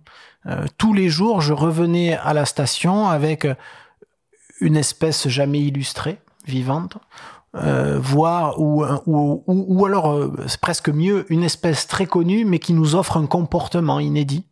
Comme si allé chercher des Pokémon en fait. Hein. Peut-être, ouais. Je, je, maîtrise moins cet univers parallèle. Mais Petite ça, dédicace à mon fils. non, mais en tout cas, il y a cette notion d'univers parallèle, c'est vraiment, c'est vraiment quelque chose de qu'on ressent parce que on est là, tout à coup, je, je vais photographier, je sais pas, euh, l'araignée élégante. J'ignorais même son existence euh, avant de la photographier, un petit crustacé très euh, très longiligne avec des pattes très fragiles comme ça, ou ou la reproduction des calamars veinés qui euh, qui, se sont accouplés sous nos yeux, privilège énorme quand on sait qu'ils vont se reproduire qu'une seule fois dans leur vie et mourir juste après. Donc, euh, on est là devant un spectacle unique. Euh, ça, c'est incroyable. Mais ce qui rajoute encore au trouble ou à, ou à cette, cette idée d'un exotisme étrange, c'est quand tout à coup je mets ça en parallèle du fait que je viens de voir ces animaux, ces comportements incroyables, et tout à coup la réalité revient. Je suis à Marseille, ou je suis à Nice, à Monaco. Je ne suis pas au fin fond de la Papouasie-Nouvelle-Guinée, je suis pas sous la banquise antarctique. Alors ça, je, trouve ça et à la fois très troublant et très grisant, parce que je sais que ça va être un, élément déroutant pour les gens qui vont s'intéresser à, notre travail, de se dire, mais c'est vraiment là, ça? Et, et oui, c'est là. Et c'est pour ça que c'est un peu comme un monde parallèle, parce que qu'est-ce qui nous euh, qu'est-ce qui nous sépare des, des, grandes fiestas sur les plages de Saint-Tropez quand je suis au, Cap Lardier, donc devant Saint-Tropez, bah, c'est 100 mètres qui nous séparent, 120 mètres. C'est la longueur d'un terrain de foot. Et moi, je suis pourtant dans un monde parallèle où j'ai l'impression, sans doute légitime, d'être le premier à me promener là, avec mes camarades, et de découvrir euh, des créatures presque de science-fiction.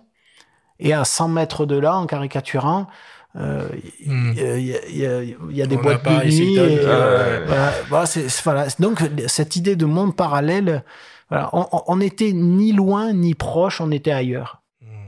Alors on le comprend bien, hein, la mer Méditerranée, c'est un de tes terrains de jeu favoris. Néanmoins, euh, au cours de l'expédition euh, Gombessa 3, tu as exploré les eaux profondes polaires de l'Antarctique au cours d'un projet euh, que tu as réalisé avec le photographe Vincent Minier et qui était porté euh, par Luc Jacquet, le réalisateur du célèbre film La Marche de l'Empereur.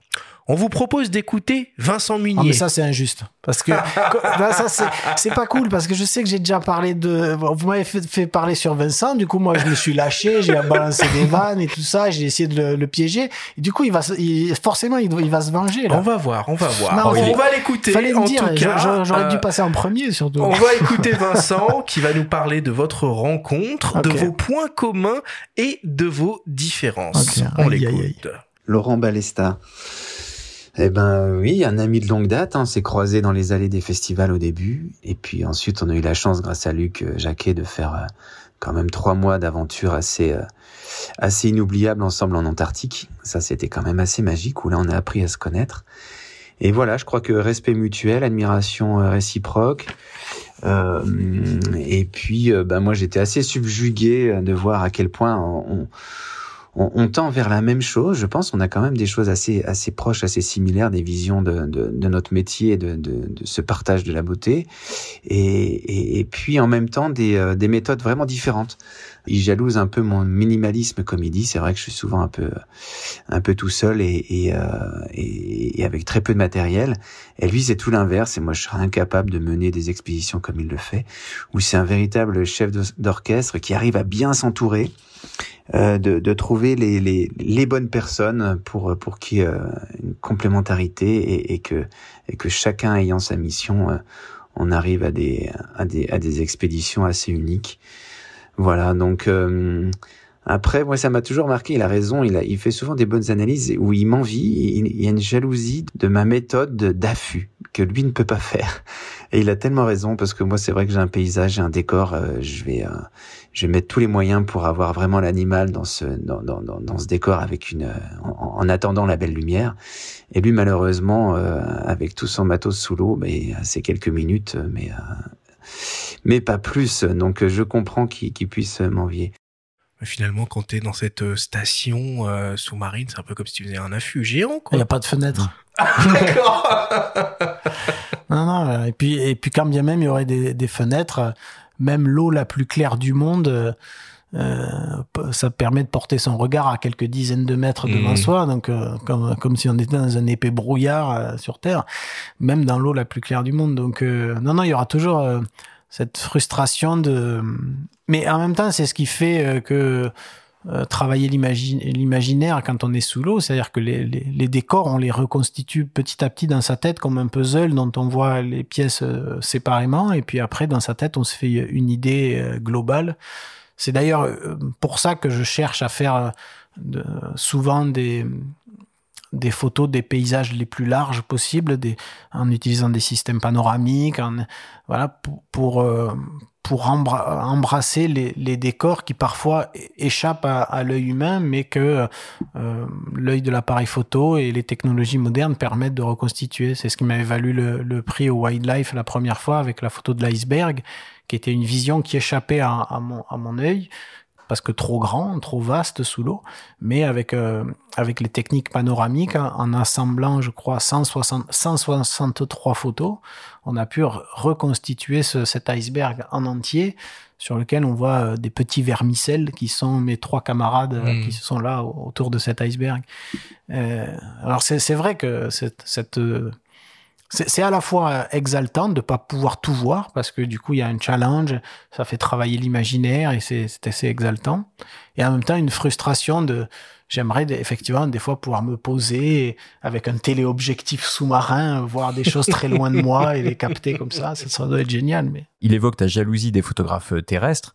Euh, Je me souviens de ton docu sur le Célacanthe, on te voit frustré, euh, presque à jeter ton appareil par terre, parce que tu as raté une session d'intervallomètre ah oui, euh, sous-marin. c'était pas c'était pas glorieux ça. Ouais, et c'est des séquences, ça, bon, sur la Terre, tu foires, euh, tu peux recommencer très facilement. Quand vous débarquez tous les deux en Antarctique, Vincent, il prend tout de suite euh, sa euh, poulka et puis il se barre euh, faire Ouais. des photos. Ouais, Toi, quelques heures après, nous, euh, nous la première plongée, c'était quatre jours plus tard. Oui, voilà, parce qu'il faut installer le matos, les combis. euh, Ah oui, surtout là-bas, c'était tellement compliqué de- d'imaginer la première plongée ça a pris un temps fou. ouais.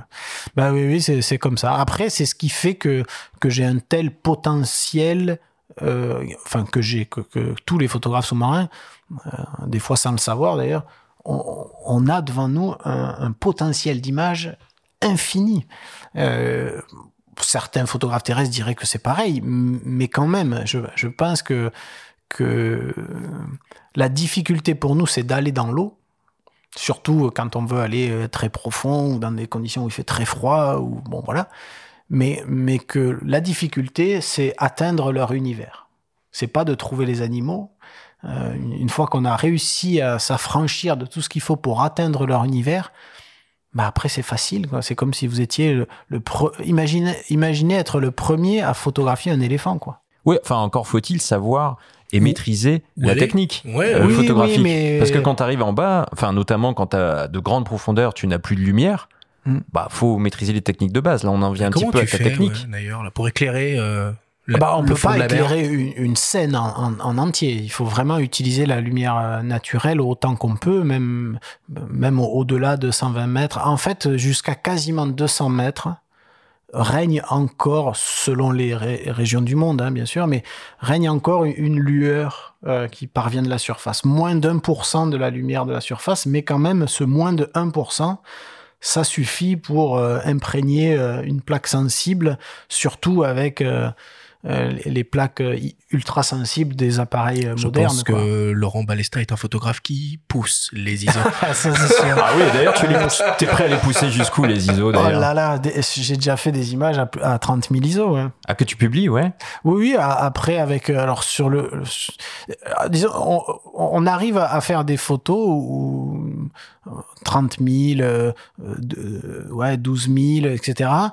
Ou en tout cas, quand j'appuie sur le, le bouton, euh, euh, ce que je vois sur mon moniteur est, est plus lumineux que ce que je voyais Ouais. à, à l'œil nu. Bien sûr. Voilà. Et, et voilà. Alors évidemment, il, y a- il peut y avoir du bruit, mais euh, souvent il est acceptable. En plus, maintenant, il y a quand même des, des filtres Lightroom qui sont redoutablement efficaces pour euh, pour venir adoucir le bruit dans le bleu au, au fond des. Enfin, dans mon cas, c'est toujours des fonds bleus, quoi. Et, il peut y avoir du bruit là-dedans, mais on arrive bien à l'atténuer sans pour autant euh, que ça vienne euh, atténuer le- les détails des premiers plans.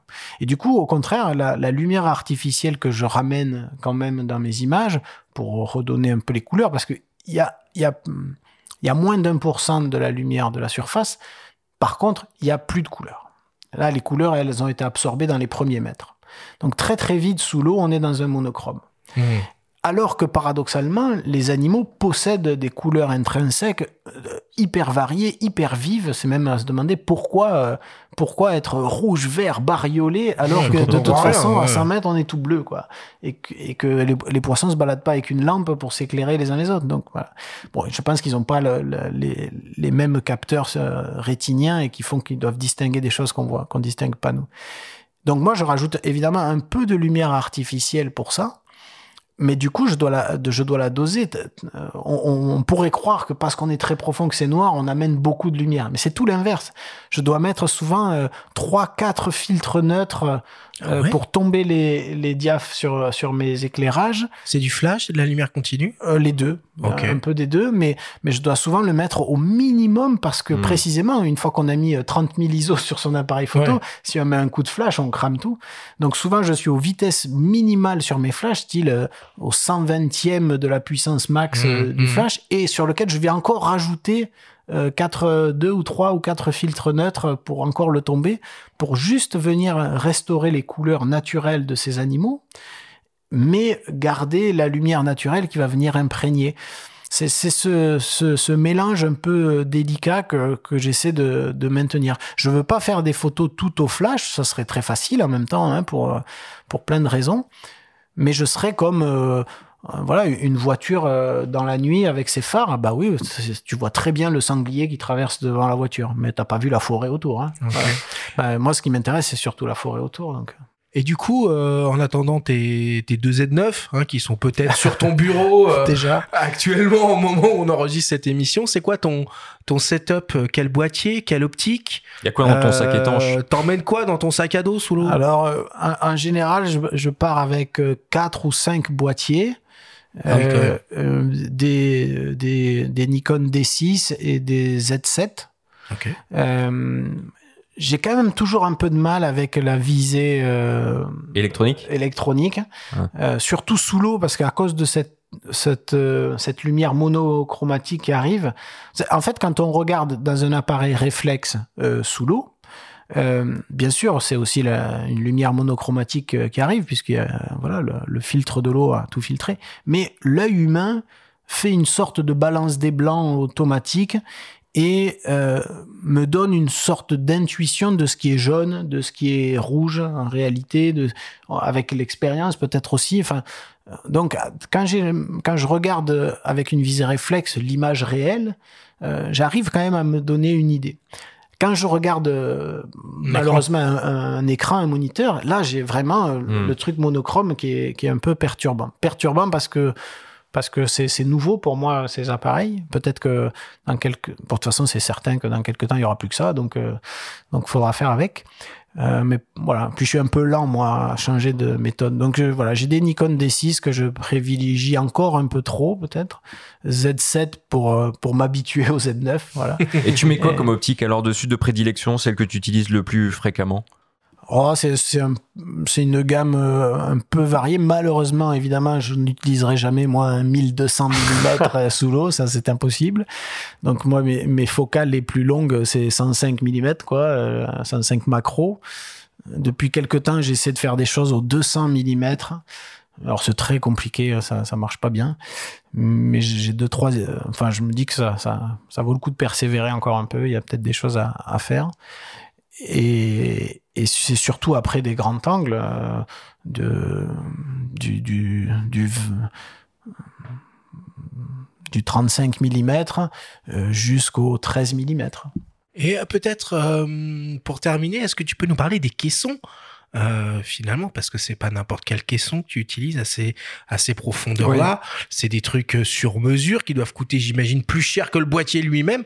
Euh, qui fait les caissons? Enfin euh, voilà c'est quoi les critères des caissons? Ben, J'ai le même euh, partenariat avec Nikon qu'avec une marque de caissons qui s'appelle Sicam, qui est Mm. une marque autrichienne qui, qui fait des caissons qui sont des, des Rolls-Royce, quoi. Et qui est aussi mon partenaire, qui m'aide depuis mes débuts euh, aussi, enfin en tout cas mes débuts euh, professionnels, on va dire. Bon. Et donc, il me soutient. Donc, et je, leur ai cassé beaucoup, beaucoup de matériel au, début. Hein, parce que au début, ce constructeur qui est un artisan au final, même s'il est très, c'est un, ingénieur, un ingénieur génial, mais c'est une petite boîte familiale. C'est pas, pas des, des chaînes de production énormes, hein, ce genre de choses-là.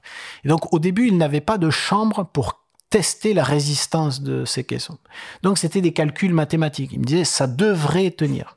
Et puis, euh, il y, a, y a 20... et Eh, je te confirme que ça ne tient pas c'était- un peu ça. J'ai d'ailleurs publié plusieurs fois dans, dans Paris Match euh, des, des photos de mes boîtiers pulvérisés euh, par la pression lors de plongées très très profondes. Et, mais au final, ça plaisait à tout le monde. Tout le monde était super content de ces boîtiers. Même Nikon était super content de voir euh, un boîtier Nikon pulvérisé en me disant On voilà, c'est génial. Ah, du storytelling du storytelling Ouais, ouais, tu- mais non, alors, ça poussait les limites. Et, euh, je me souviens d'une réflexion d'un de leurs euh, dirigeants qui disait les, les gens utilisent même pas 10% des fonctions d'un appareil photo. Toi, t'es allé un petit peu au-delà des 100% quand même. là. mais au moins, voilà. Bon. Et voilà, donc euh, c'est des caissons qui, avec les années, ont, ont évolué parce que ils se déforment en fait. À, à- quand on atteint au- au-delà de 100 mètres, et, euh, à quelques reprises, je suis allé même à 200 mètres. Et euh, euh, vraiment, le, le, le caisson qui est en fonte d'aluminium, euh, il tient la pression, mais la, la pression est telle qu'il se déforme légèrement. Et des fois, bah, c'est des commandes mécaniques. Bah, tout à coup, les, les Ah, petits boutons aligné, sont ouais. plus, ouais, y a Mhm. plus, euh, les alignements se font plus entre les commandes. Et donc, je perdais le contrôle. Donc, euh, au fur et à mesure des années, je disais, bah voilà, euh, ah, c'est frustrant. Je suis à 120 mètres, tout à coup, j'ai plus mes vitesses. J'ai plus que le diaph, je suis bloqué.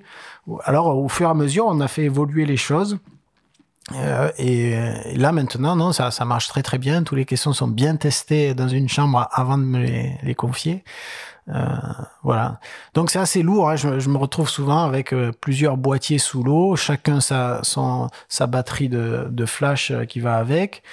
Mais voilà, là, encore une fois, parce que je suis pas seul, euh, j'ai un, un, un, un partenaire qui est avec moi, qui est, euh, qui est un plongeur virtuose et qui et, et qui euh, ne se retrouve pas en, en détresse quand je lui accroche euh, deux, trois, quatre boîtiers sur le dos en plus de tout Avec ce qu'il 700 doit- requins autour. Ouais. Ouais.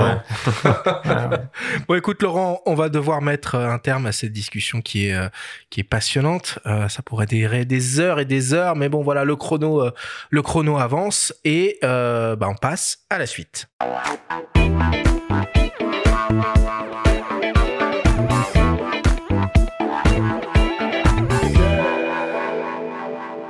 Cette semaine, exceptionnellement, pas de débrief. Cela n'aurait d'ailleurs aucun sens d'essayer de résumer la discussion que l'on vient d'avoir tous ensemble. Par contre, on t'a prévu une petite surprise.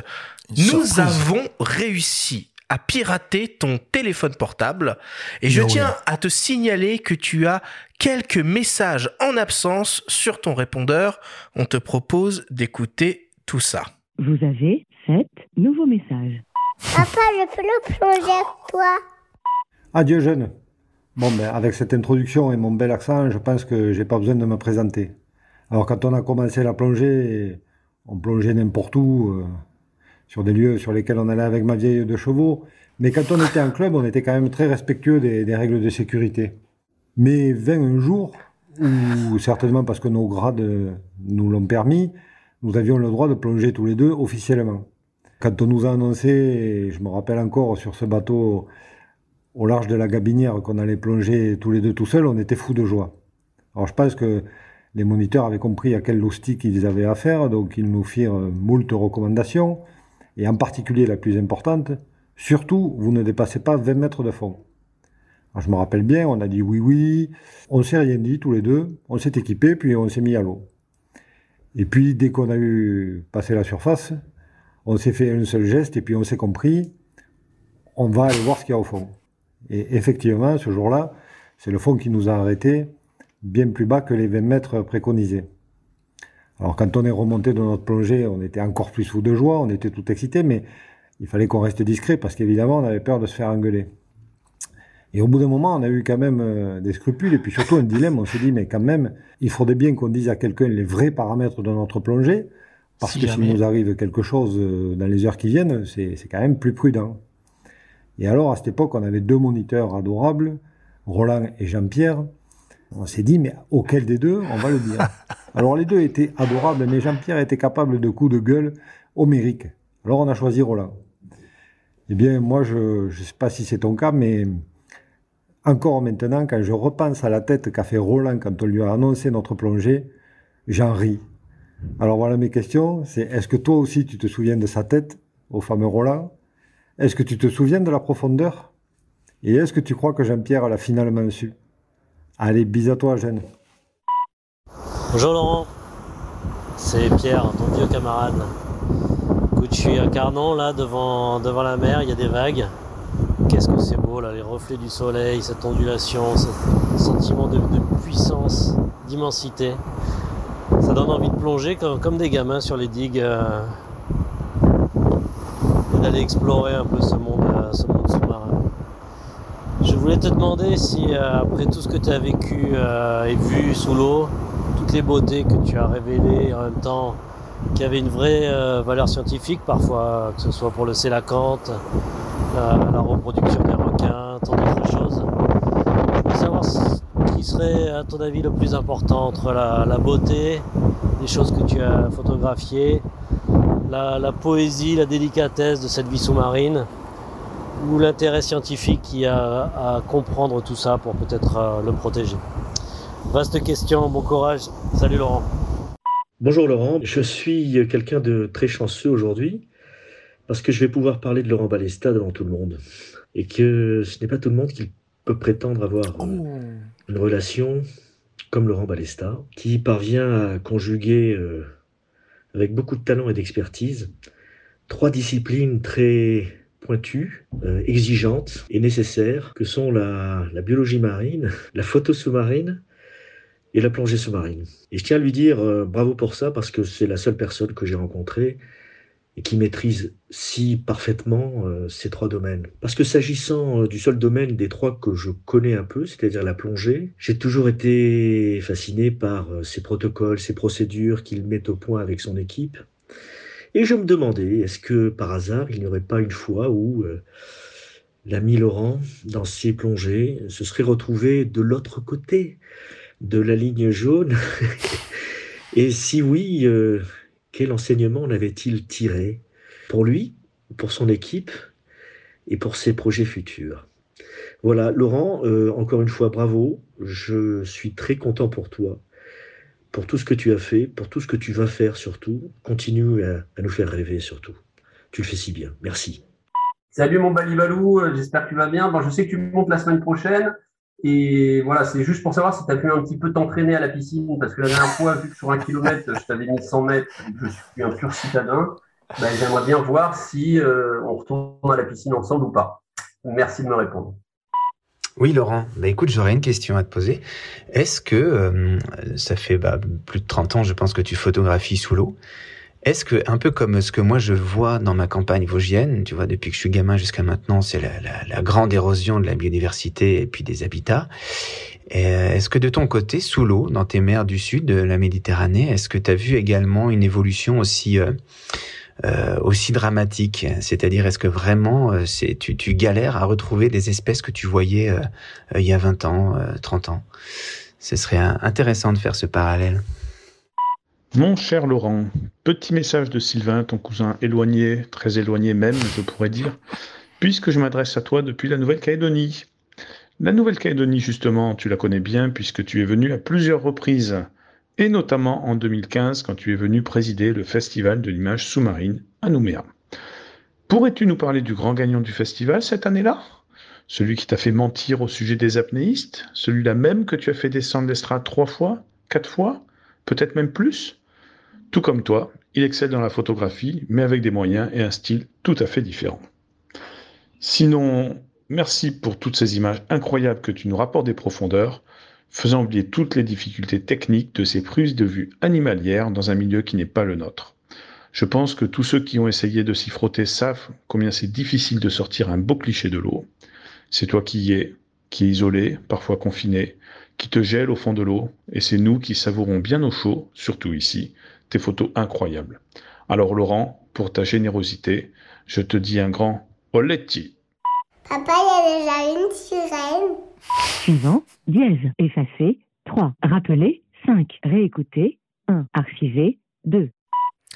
Tu as donc reconnu, on l'espère, dans l'ordre d'apparition les voix de Eléa, ta fille, de Olivier Brissac, ton compagnon de plongée, de Pierre Descamps, ton ami avec qui tu as fondé la fondation L'œil d'Andromède, de Jean-Luc Dainville de la société Aqualung, Aqualung, de Vivian Leménian, producteur, de Vincent Munier, photographe, et enfin de Sylvain Charrière, ton cousin. Quel répondeur. Bah, c'est très, très varié, ouais. Ah, c'est très émouvant, ça Très émouvant, ça. Ah, on a, on a la, la- on a, on a la larmouille. Alors c'est pas le but. alors, ah, pendant que Laurent va, va sécher ses larmes, on, on tient à remercier une certaine Caroline B Ah oui. et une certaine Sylvie J qui se reconnaîtront. Eh ben euh, non, je suis dans le désordre. euh, Bon, ma fille, je lui répondrai directement ce soir. Euh, j'irai, j'irai la réveiller, tiens, pour lui, pour lui répondre. Euh, puis je voudrais pas la décevoir en disant que elle pense que j'ai tout vu au fond de la mer. Si je lui dis que j'ai toujours pas vu de sirène, elle va peut-être être Mhm. déçue. Bref, mais euh, euh, dans l'ordre, dans le désordre. plus. alors, ce- cette, cette, pro- cette plongée avec Olivier oui, euh, Brissac. 46 mètres, exactement. Je me souviens exactement de la profondeur. Ah, c'est pas l'info que j'ai. Hein? C'est pas l'info que j'ai. Ah? 53 mètres. Ah, pour moi, c'était 46. C'est ce qu'il m'a dit. Ah bah, il y a débat, vous en parlerez. Ouais, non, vous en mais en parlerez, plus, ça. c'est un gars du Sud. Hein, son 46 a dû se transformer en 53 au fur et à mesure des années. En fait, c'était euh, 27, hein, les Il gars. dit hein. 53, mince. Ouais, ouais. Ce- ceci dit, à cette époque-là, des fois, j'en oublie aujourd'hui, mais à l'ép- à l'époque, je notais toutes mes plongées exactement. Euh, donc, je suis sûr que, que je l'ai noté. Donc, je- il faudra que je, je vérifie. Et je me souviens très bien de la tête de Roland, qui à la fois était... Euh, euh, je ne sais pas si Olivier a le même ressenti. Moi, je me souviens d'une, avec l'analyse d'aujourd'hui peut-être, que c'était une tête, une tête teintée à la fois de d'inquiétude et presque de l'envie de, de nous gronder, quoi, parce qu'on était quand même, surtout moi, j'étais vraiment un gamin, j'étais, j'étais adolescent, quoi. Et mais en même temps, je crois qu'au fond de ses yeux, il y avait aussi euh, c'est pas c'est même pas de l'empathie ou de la compassion c'est euh, euh, j'aurais voulu être avec vous euh, avoir votre âge aussi et, et- et faire le couillon avec vous. Je crois qu'il y avait il y avait un peu ces deux trucs là dans, dans, dans son regard. Et Vincent a posé une question que je trouve super intéressante. Est-ce que du coup, il y a des espèces que tu arrivais à Oui. photographier, à rencontrer très facilement il y a une dizaine, une vingtaine d'années, qui sont beaucoup plus rares maintenant? Est-ce que ça- se oui, perçoit? Oui, alors en particulier quand je plonge, j'ai toujours aimé plonger. Alors je le fais un peu moins ces derniers temps, mais plonger dans, en eau douce euh, dans les rivières euh, et, les lacs euh, chez moi, dans l'arrière-pays, Sévenol, enfin tout ça. Et, là, cl- clairement, clairement, il y a une, énorme différence. Une énorme différence et qui va, qui va pas dans le bon sens. Je, me souviens très bien, euh, euh, plus ou gamin ou, ou- je sais pas, ou peut-être à 18 ou 19 ans, euh, plonger euh, dans les rivières l'hiver où il fait très froid avec une petite combinaison euh, pas terrible, un appareil photo avec juste 36 poses et réussir à faire euh, des photos d'animaux que je euh, que je n'arrivais pas à faire dix ans plus tard avec combinaison étanche, euh, recycleur silencieux et nombre de vues illimité. Alors ça c'est clairement une évolution dans le mauvais sens. Ça c'est vraiment l'eau douce, c'est terrible à ce niveau-là. La conséquence en mer, l'inertie est plus grande. Et puis, euh, donc il y a des endroits, oui, qui sont globalement dévastés. En mer, ce que je vois aussi, mais parce que j'oriente mon regard vers le, vers le plus beau, hein, je suis pas, voilà, euh, c'est quand même que globalement en mer, euh, les, les réserves naturelles, les zones protégées fonctionnent plutôt bien et plutôt vite. Et, et là, j'ai aussi quelques témoignages inverses où des endroits où il n'y avait pas grand-chose à voir et en, quelques, en quelques années, en une décennie, euh, tout à coup, euh, plein de poissons reviennent sur ces petites zones. Malheureusement, il faut pas oublier que ces zones protégées, euh, c'est le l'effet vicieux de cette vision limitée sous l'eau, de, de l'eau qui est pas assez transparente. On a l'impression que tout à coup c'est idyllique, que tout est revenu, mais on oublie que ces zones protégées, c'est vraiment des têtes d'épingle euh, sur une carte. Il, faut, il faut vraiment comprendre que les, les réserves, euh, voilà, les, les réserves naturelles euh, sous l'eau, il faut faire la distinguo entre ce qui est une aire marine protégée, qui parfois c'est très très vaste, c'est des, des milliers d'hectares, mais à l'intérieur desquels il n'y a pas de règles particulières. Ça, on devrait plutôt appeler ça des aires marines observées plutôt que protégées. Et puis à l'intérieur de ces aires marines protégées, des petites zones de protection renforcée où là, il y a, ça fonctionne plutôt efficacement. Mais c'est tout petit, c'est moins de 0,1%. Voilà. Et avant de passer aux questions des auditeurs, euh, et on te transmettra de toute façon ce répondeur, comme ça tu pourras après individuellement là, tous les recontacter. Il y avait quand même cette question de Vivien qui te taquine un petit peu sur tes performances euh, en tant que nageur. euh, alors, oui, un, bon ça, plongeur, c'est un euh, bon. il t'a- c'est- il t'a mis 100 mètres. Ouais. Il t'a mis 100 mètres. Ah, il m'a, il m'a mis 100 mètres, mais euh, c'est, c'est tout à son honneur. Bravo pour lui. Il a, par contre, il a pas trop parlé des footings dans la forêt de Meudon. Ceux-là, il les a pas trop évoqués. Alors là, par contre, carrément, on a appelé l'ambulance pour lui. Là, voilà. Donc euh, voilà, il attaque sur la piscine, j'attaque sur le footing. De bonne guerre. Ok. Voilà. Non, mais par contre, Pierre, mon, mon associé Oui. et ami de, de presque toujours, euh, euh, dit qu'est-ce que j'ai retenu, euh, le, le, côté scientifique, euh, la poésie de tout ça. Euh, aujourd'hui, ah, j'ai mis du temps à comprendre, et je le redis, je, je me répète, ce que je retiens, c'est le mystère, en fait. Voilà. Je crois que c'est ce qui, ce qui m'attire encore le plus, ce qui nous fascine le plus, sans doute autant lui que moi. Et je pense qu'il est suffisamment, euh, comment on va dire ça, intellectuel pour lui aussi l'avoir analysé sans doute. Euh, c'est lui qui le premier d'ailleurs avait formulé ça dans un de nos livres en commun. Euh, euh L'océan nous échappe autant qu'il nous fascine, mais peut-être même qu'il nous fascine parce qu'il nous échappe. Voilà. Mais c'est, je crois que c'est ça qui continue de m'attirer, ce qui nous échappe. Et on remercie donc tous euh, les participants, participantes, et on souhaite euh, une bonne fin de périple à Jean-Luc Dienville qui est en plein, euh, euh comment dire, pèlerinage sur le chemin de la Compostelle et qui, ah. nous, a, qui nous a gentiment accordé ce petit instant. Bah, c'est sympa de sa part. Bon, Vraiment. allez, on va conclure là-dessus et on passe à la dernière partie de l'émission, le traditionnel quiz.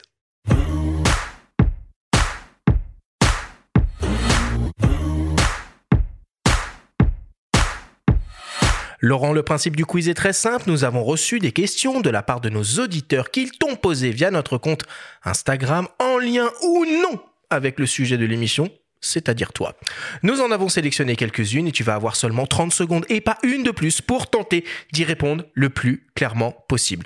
As-tu bien compris la consigne? Je crois. On démarre avec une première question qui nous vient d'une dénommée Kakami underscore GRD. Cette personne se demande quelles sont tes prochaines missions de prévues et où peut-on te rencontrer? Une admiratrice a priori. Hein Je serai en Corse beaucoup cette année et même l'année prochaine sur deux beaux mystères le mystère des anneaux euh, du, Cap Corse, des cercles de 30, de 20 mètres de diamètre par 120 mètres de fond, à l'origine inexpliquée. Et puis un autre phénomène, toujours en Corse, des nids de poissons par centaines de milliers qu'on est en train d'illustrer et d'étudier. Et ça, c'est même une sacrée découverte, euh, parce que c'est même pas profond. Voilà.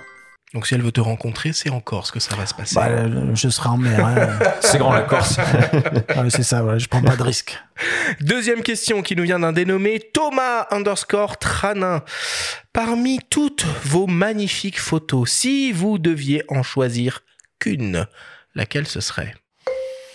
Pe Peut-être le, le, petit gobi d'Andromède euh, des débuts, ce, ce, tout petit poisson de 3 cm, mais c'était la première fois euh, que je photographiais un animal qui n'avait jamais été photographié avant. Et, et sans doute avec un peu de naïveté, ça m'a donné un espoir énorme, celui que que ça pouvait être mon métier peut-être, que que la plongée, la science, la photo, tout ça faisait un mélange que, qui pouvait fonctionner. Voilà, c'est pas pour rien que notre euh, association puis notre société s'est appelée Andromède. Troisième question qui nous vient d'un dénommé David underscore Aran. David se demande si il reste une place de disponible sur ta prochaine mission. Euh, oui, il y a des places euh, qui sont pas encore attribuées, mais il y a un pool de camarades autour de moi qui c'est dans ce pool-là qu'on qu va se décider. C'est très fermé, c'est très fermé. Non, c'est fermé, c'est pas fermé. Il n'y a, a, jamais eu de vrai recrutement, il n'y a jamais eu de, euh, on s'est jamais promis fidélité les uns aux autres, mais il n'empêche mm. qu'il y a une sorte de loyauté et de fidélité qui s'est instaurée comme ça, un peu naturellement. Une autre question d'un dénommé Gilou54. Quelle est l'espèce marine la plus fascinante à tes yeux et pourquoi? Je sais pas. Peut-être ce calamar géant des grandes profondeurs là qui est euh, énorme, massif, cosmopolite dans quasiment tous les océans de la planète et pour autant euh, euh, il, y en a, il y en a qui pensent encore que c'est une légende, que ça n'existe pas, alors que c'est bien réel. Ce, ça serait le, grand scoop photographique, ça serait une étude scientifique hors norme. Voilà un sacré mystère du monde sous-marin. Peut-être cet animal-là, mais il y en a beaucoup d'autres. Et enfin, dernière question qui nous vient de Luluto97. Le but de tes expéditions est-il d'élargir la connaissance et d'éduquer le grand public, de faire progresser la science, que ce soit en lien avec des labos de recherche ou autres? Oula, Beaucoup. Ouais, ben, c'est un C'est peu- une grande question. C'est un peu tout ça. J'oublie pas quand même que le moteur de ces expéditions, c'est d'abord euh, euh, une sorte de, curiosité impérieuse euh, euh, d'a- d'aller voir sous l'eau ce qu'il se passe, hein, de, de, tenir la promesse à l'enfant que j'étais de, de, jouer à l'explorateur le plus longtemps possible. Et voilà, et évidemment, après, il faut y mettre du sens, donc de la science pour de vrai, un travail de partage et de sensibilisation, euh, tout ce qui légitime qu'on m'aide à faire tout ça. Si c'était que pour ma, euh, mon petit plaisir, euh, j'aurais, on m'a- on m'aiderait pas à le faire. Merci pour cette réponse. Et enfin, dernière question. Une question de mes soins, une question qui tue. Si tu pouvais choisir entre photographier le monstre du Loch Ness ou le Kraken Alors, le monstre du Loch Ness, on m'a déjà proposé de le photographier. Je suis heureux que vous me posiez la question parce qu'on me l'avait jamais posé. Et j'ai- alors, c'est une histoire qui serait très longue, mais il y a un gars qui m'a même, pour tout vous dire, payé. Mais non. Et il- quelqu'un qui m'a payé pour de vrai, sonnant et trébuchant, pour qu'on aille euh, photographier le Loch Ness.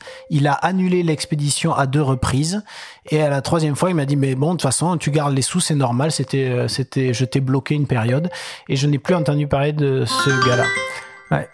Ça, c'est incroyable. Ouais, et moi j'étais j'étais chaud, hein, j'étais partant.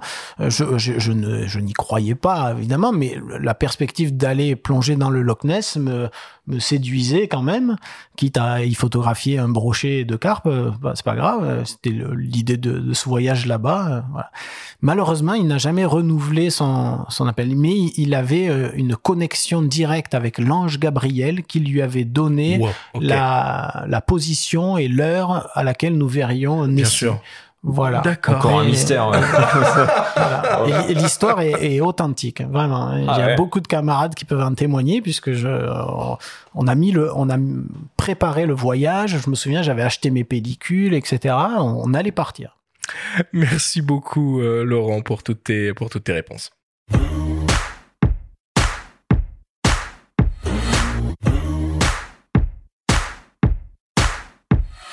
Nous voilà désormais à la fin de cette émission. Laurent, c'était évidemment un plaisir de t'avoir avec nous à nos partagé, micros. en tout cas. Euh, bon, écoute, on a parlé de ta carrière, de ton travail pendant euh, presque deux heures. Euh, Est-ce que tu as d'autres actualités en ce moment que tu voudrais un peu partager avec les auditeurs ou on a fait le tour? Peut-être juste le, cette photo qui a eu le, Grand Prix du Wildlife Photographer of the Year. Ouais, les. Euh, voilà. euh, alors, j'ai décidé de, de, de donner l'argent de la récompense qui va avec ce prix à Fakarava. Parce que voilà, bah, ces, photos, si on arrive à les faire, c'est parce que ces lieux uniques existent encore. Euh, euh, et, et puis, euh, au-delà de ça, euh, on a un, un ami à moi a eu une idée euh, très originale. On va fabriquer un tirage unique de cette photo. Unique parce que le, le papier qui va servir à imprimer cette photo euh, portera l'ADN de Fakarava. Ce papier a été fait avec du sable et de l'eau de, la, de la passe sud de Fakarava. Et enfin des fragments de coraux en fait euh, qui sont échoués sur les plages et qu'on a brisés, voilà. Et, cette photo va être vendue aux enchères. On espère dans une enchère prestigieuse auquel euh, l'organisation du Wildlife Photographer of va sans doute nous permettre d'avoir accès. Et, évidemment, là aussi, les, sous de cette vente, euh, de ce tirage original et unique, iront à Fakarava pour, pour essayer de, de participer un peu, à, enfin, continuer à préserver ce lieu unique au monde. Bon bah c'est super. Écoute, en tout cas, c'était euh, c'était vraiment un honneur de t'avoir avec nous et on compte sur toi. euh, si jamais un jour on fait une émission au coin du feu avec Thomas Pesquet, de venir lui laisser un petit message sur euh, sur son répondeur. Avec plaisir. Nous voilà désormais rendus à mi-parcours de cette quatrième saison du podcast Faut pas pousser les ISO. Nous allons faire une petite pause pour reprendre des forces et vous revenir dans deux semaines avec une grande émission sur la street photographie avec comme le photographe Jean-Christophe Béchet. Rendez-vous donc le jeudi 12 mai prochain pour découvrir le septième épisode de la quatrième saison du podcast Faut pas pousser les ISO. Merci à tous de nous avoir écoutés. Prenez soin de vous et à dans 15 jours.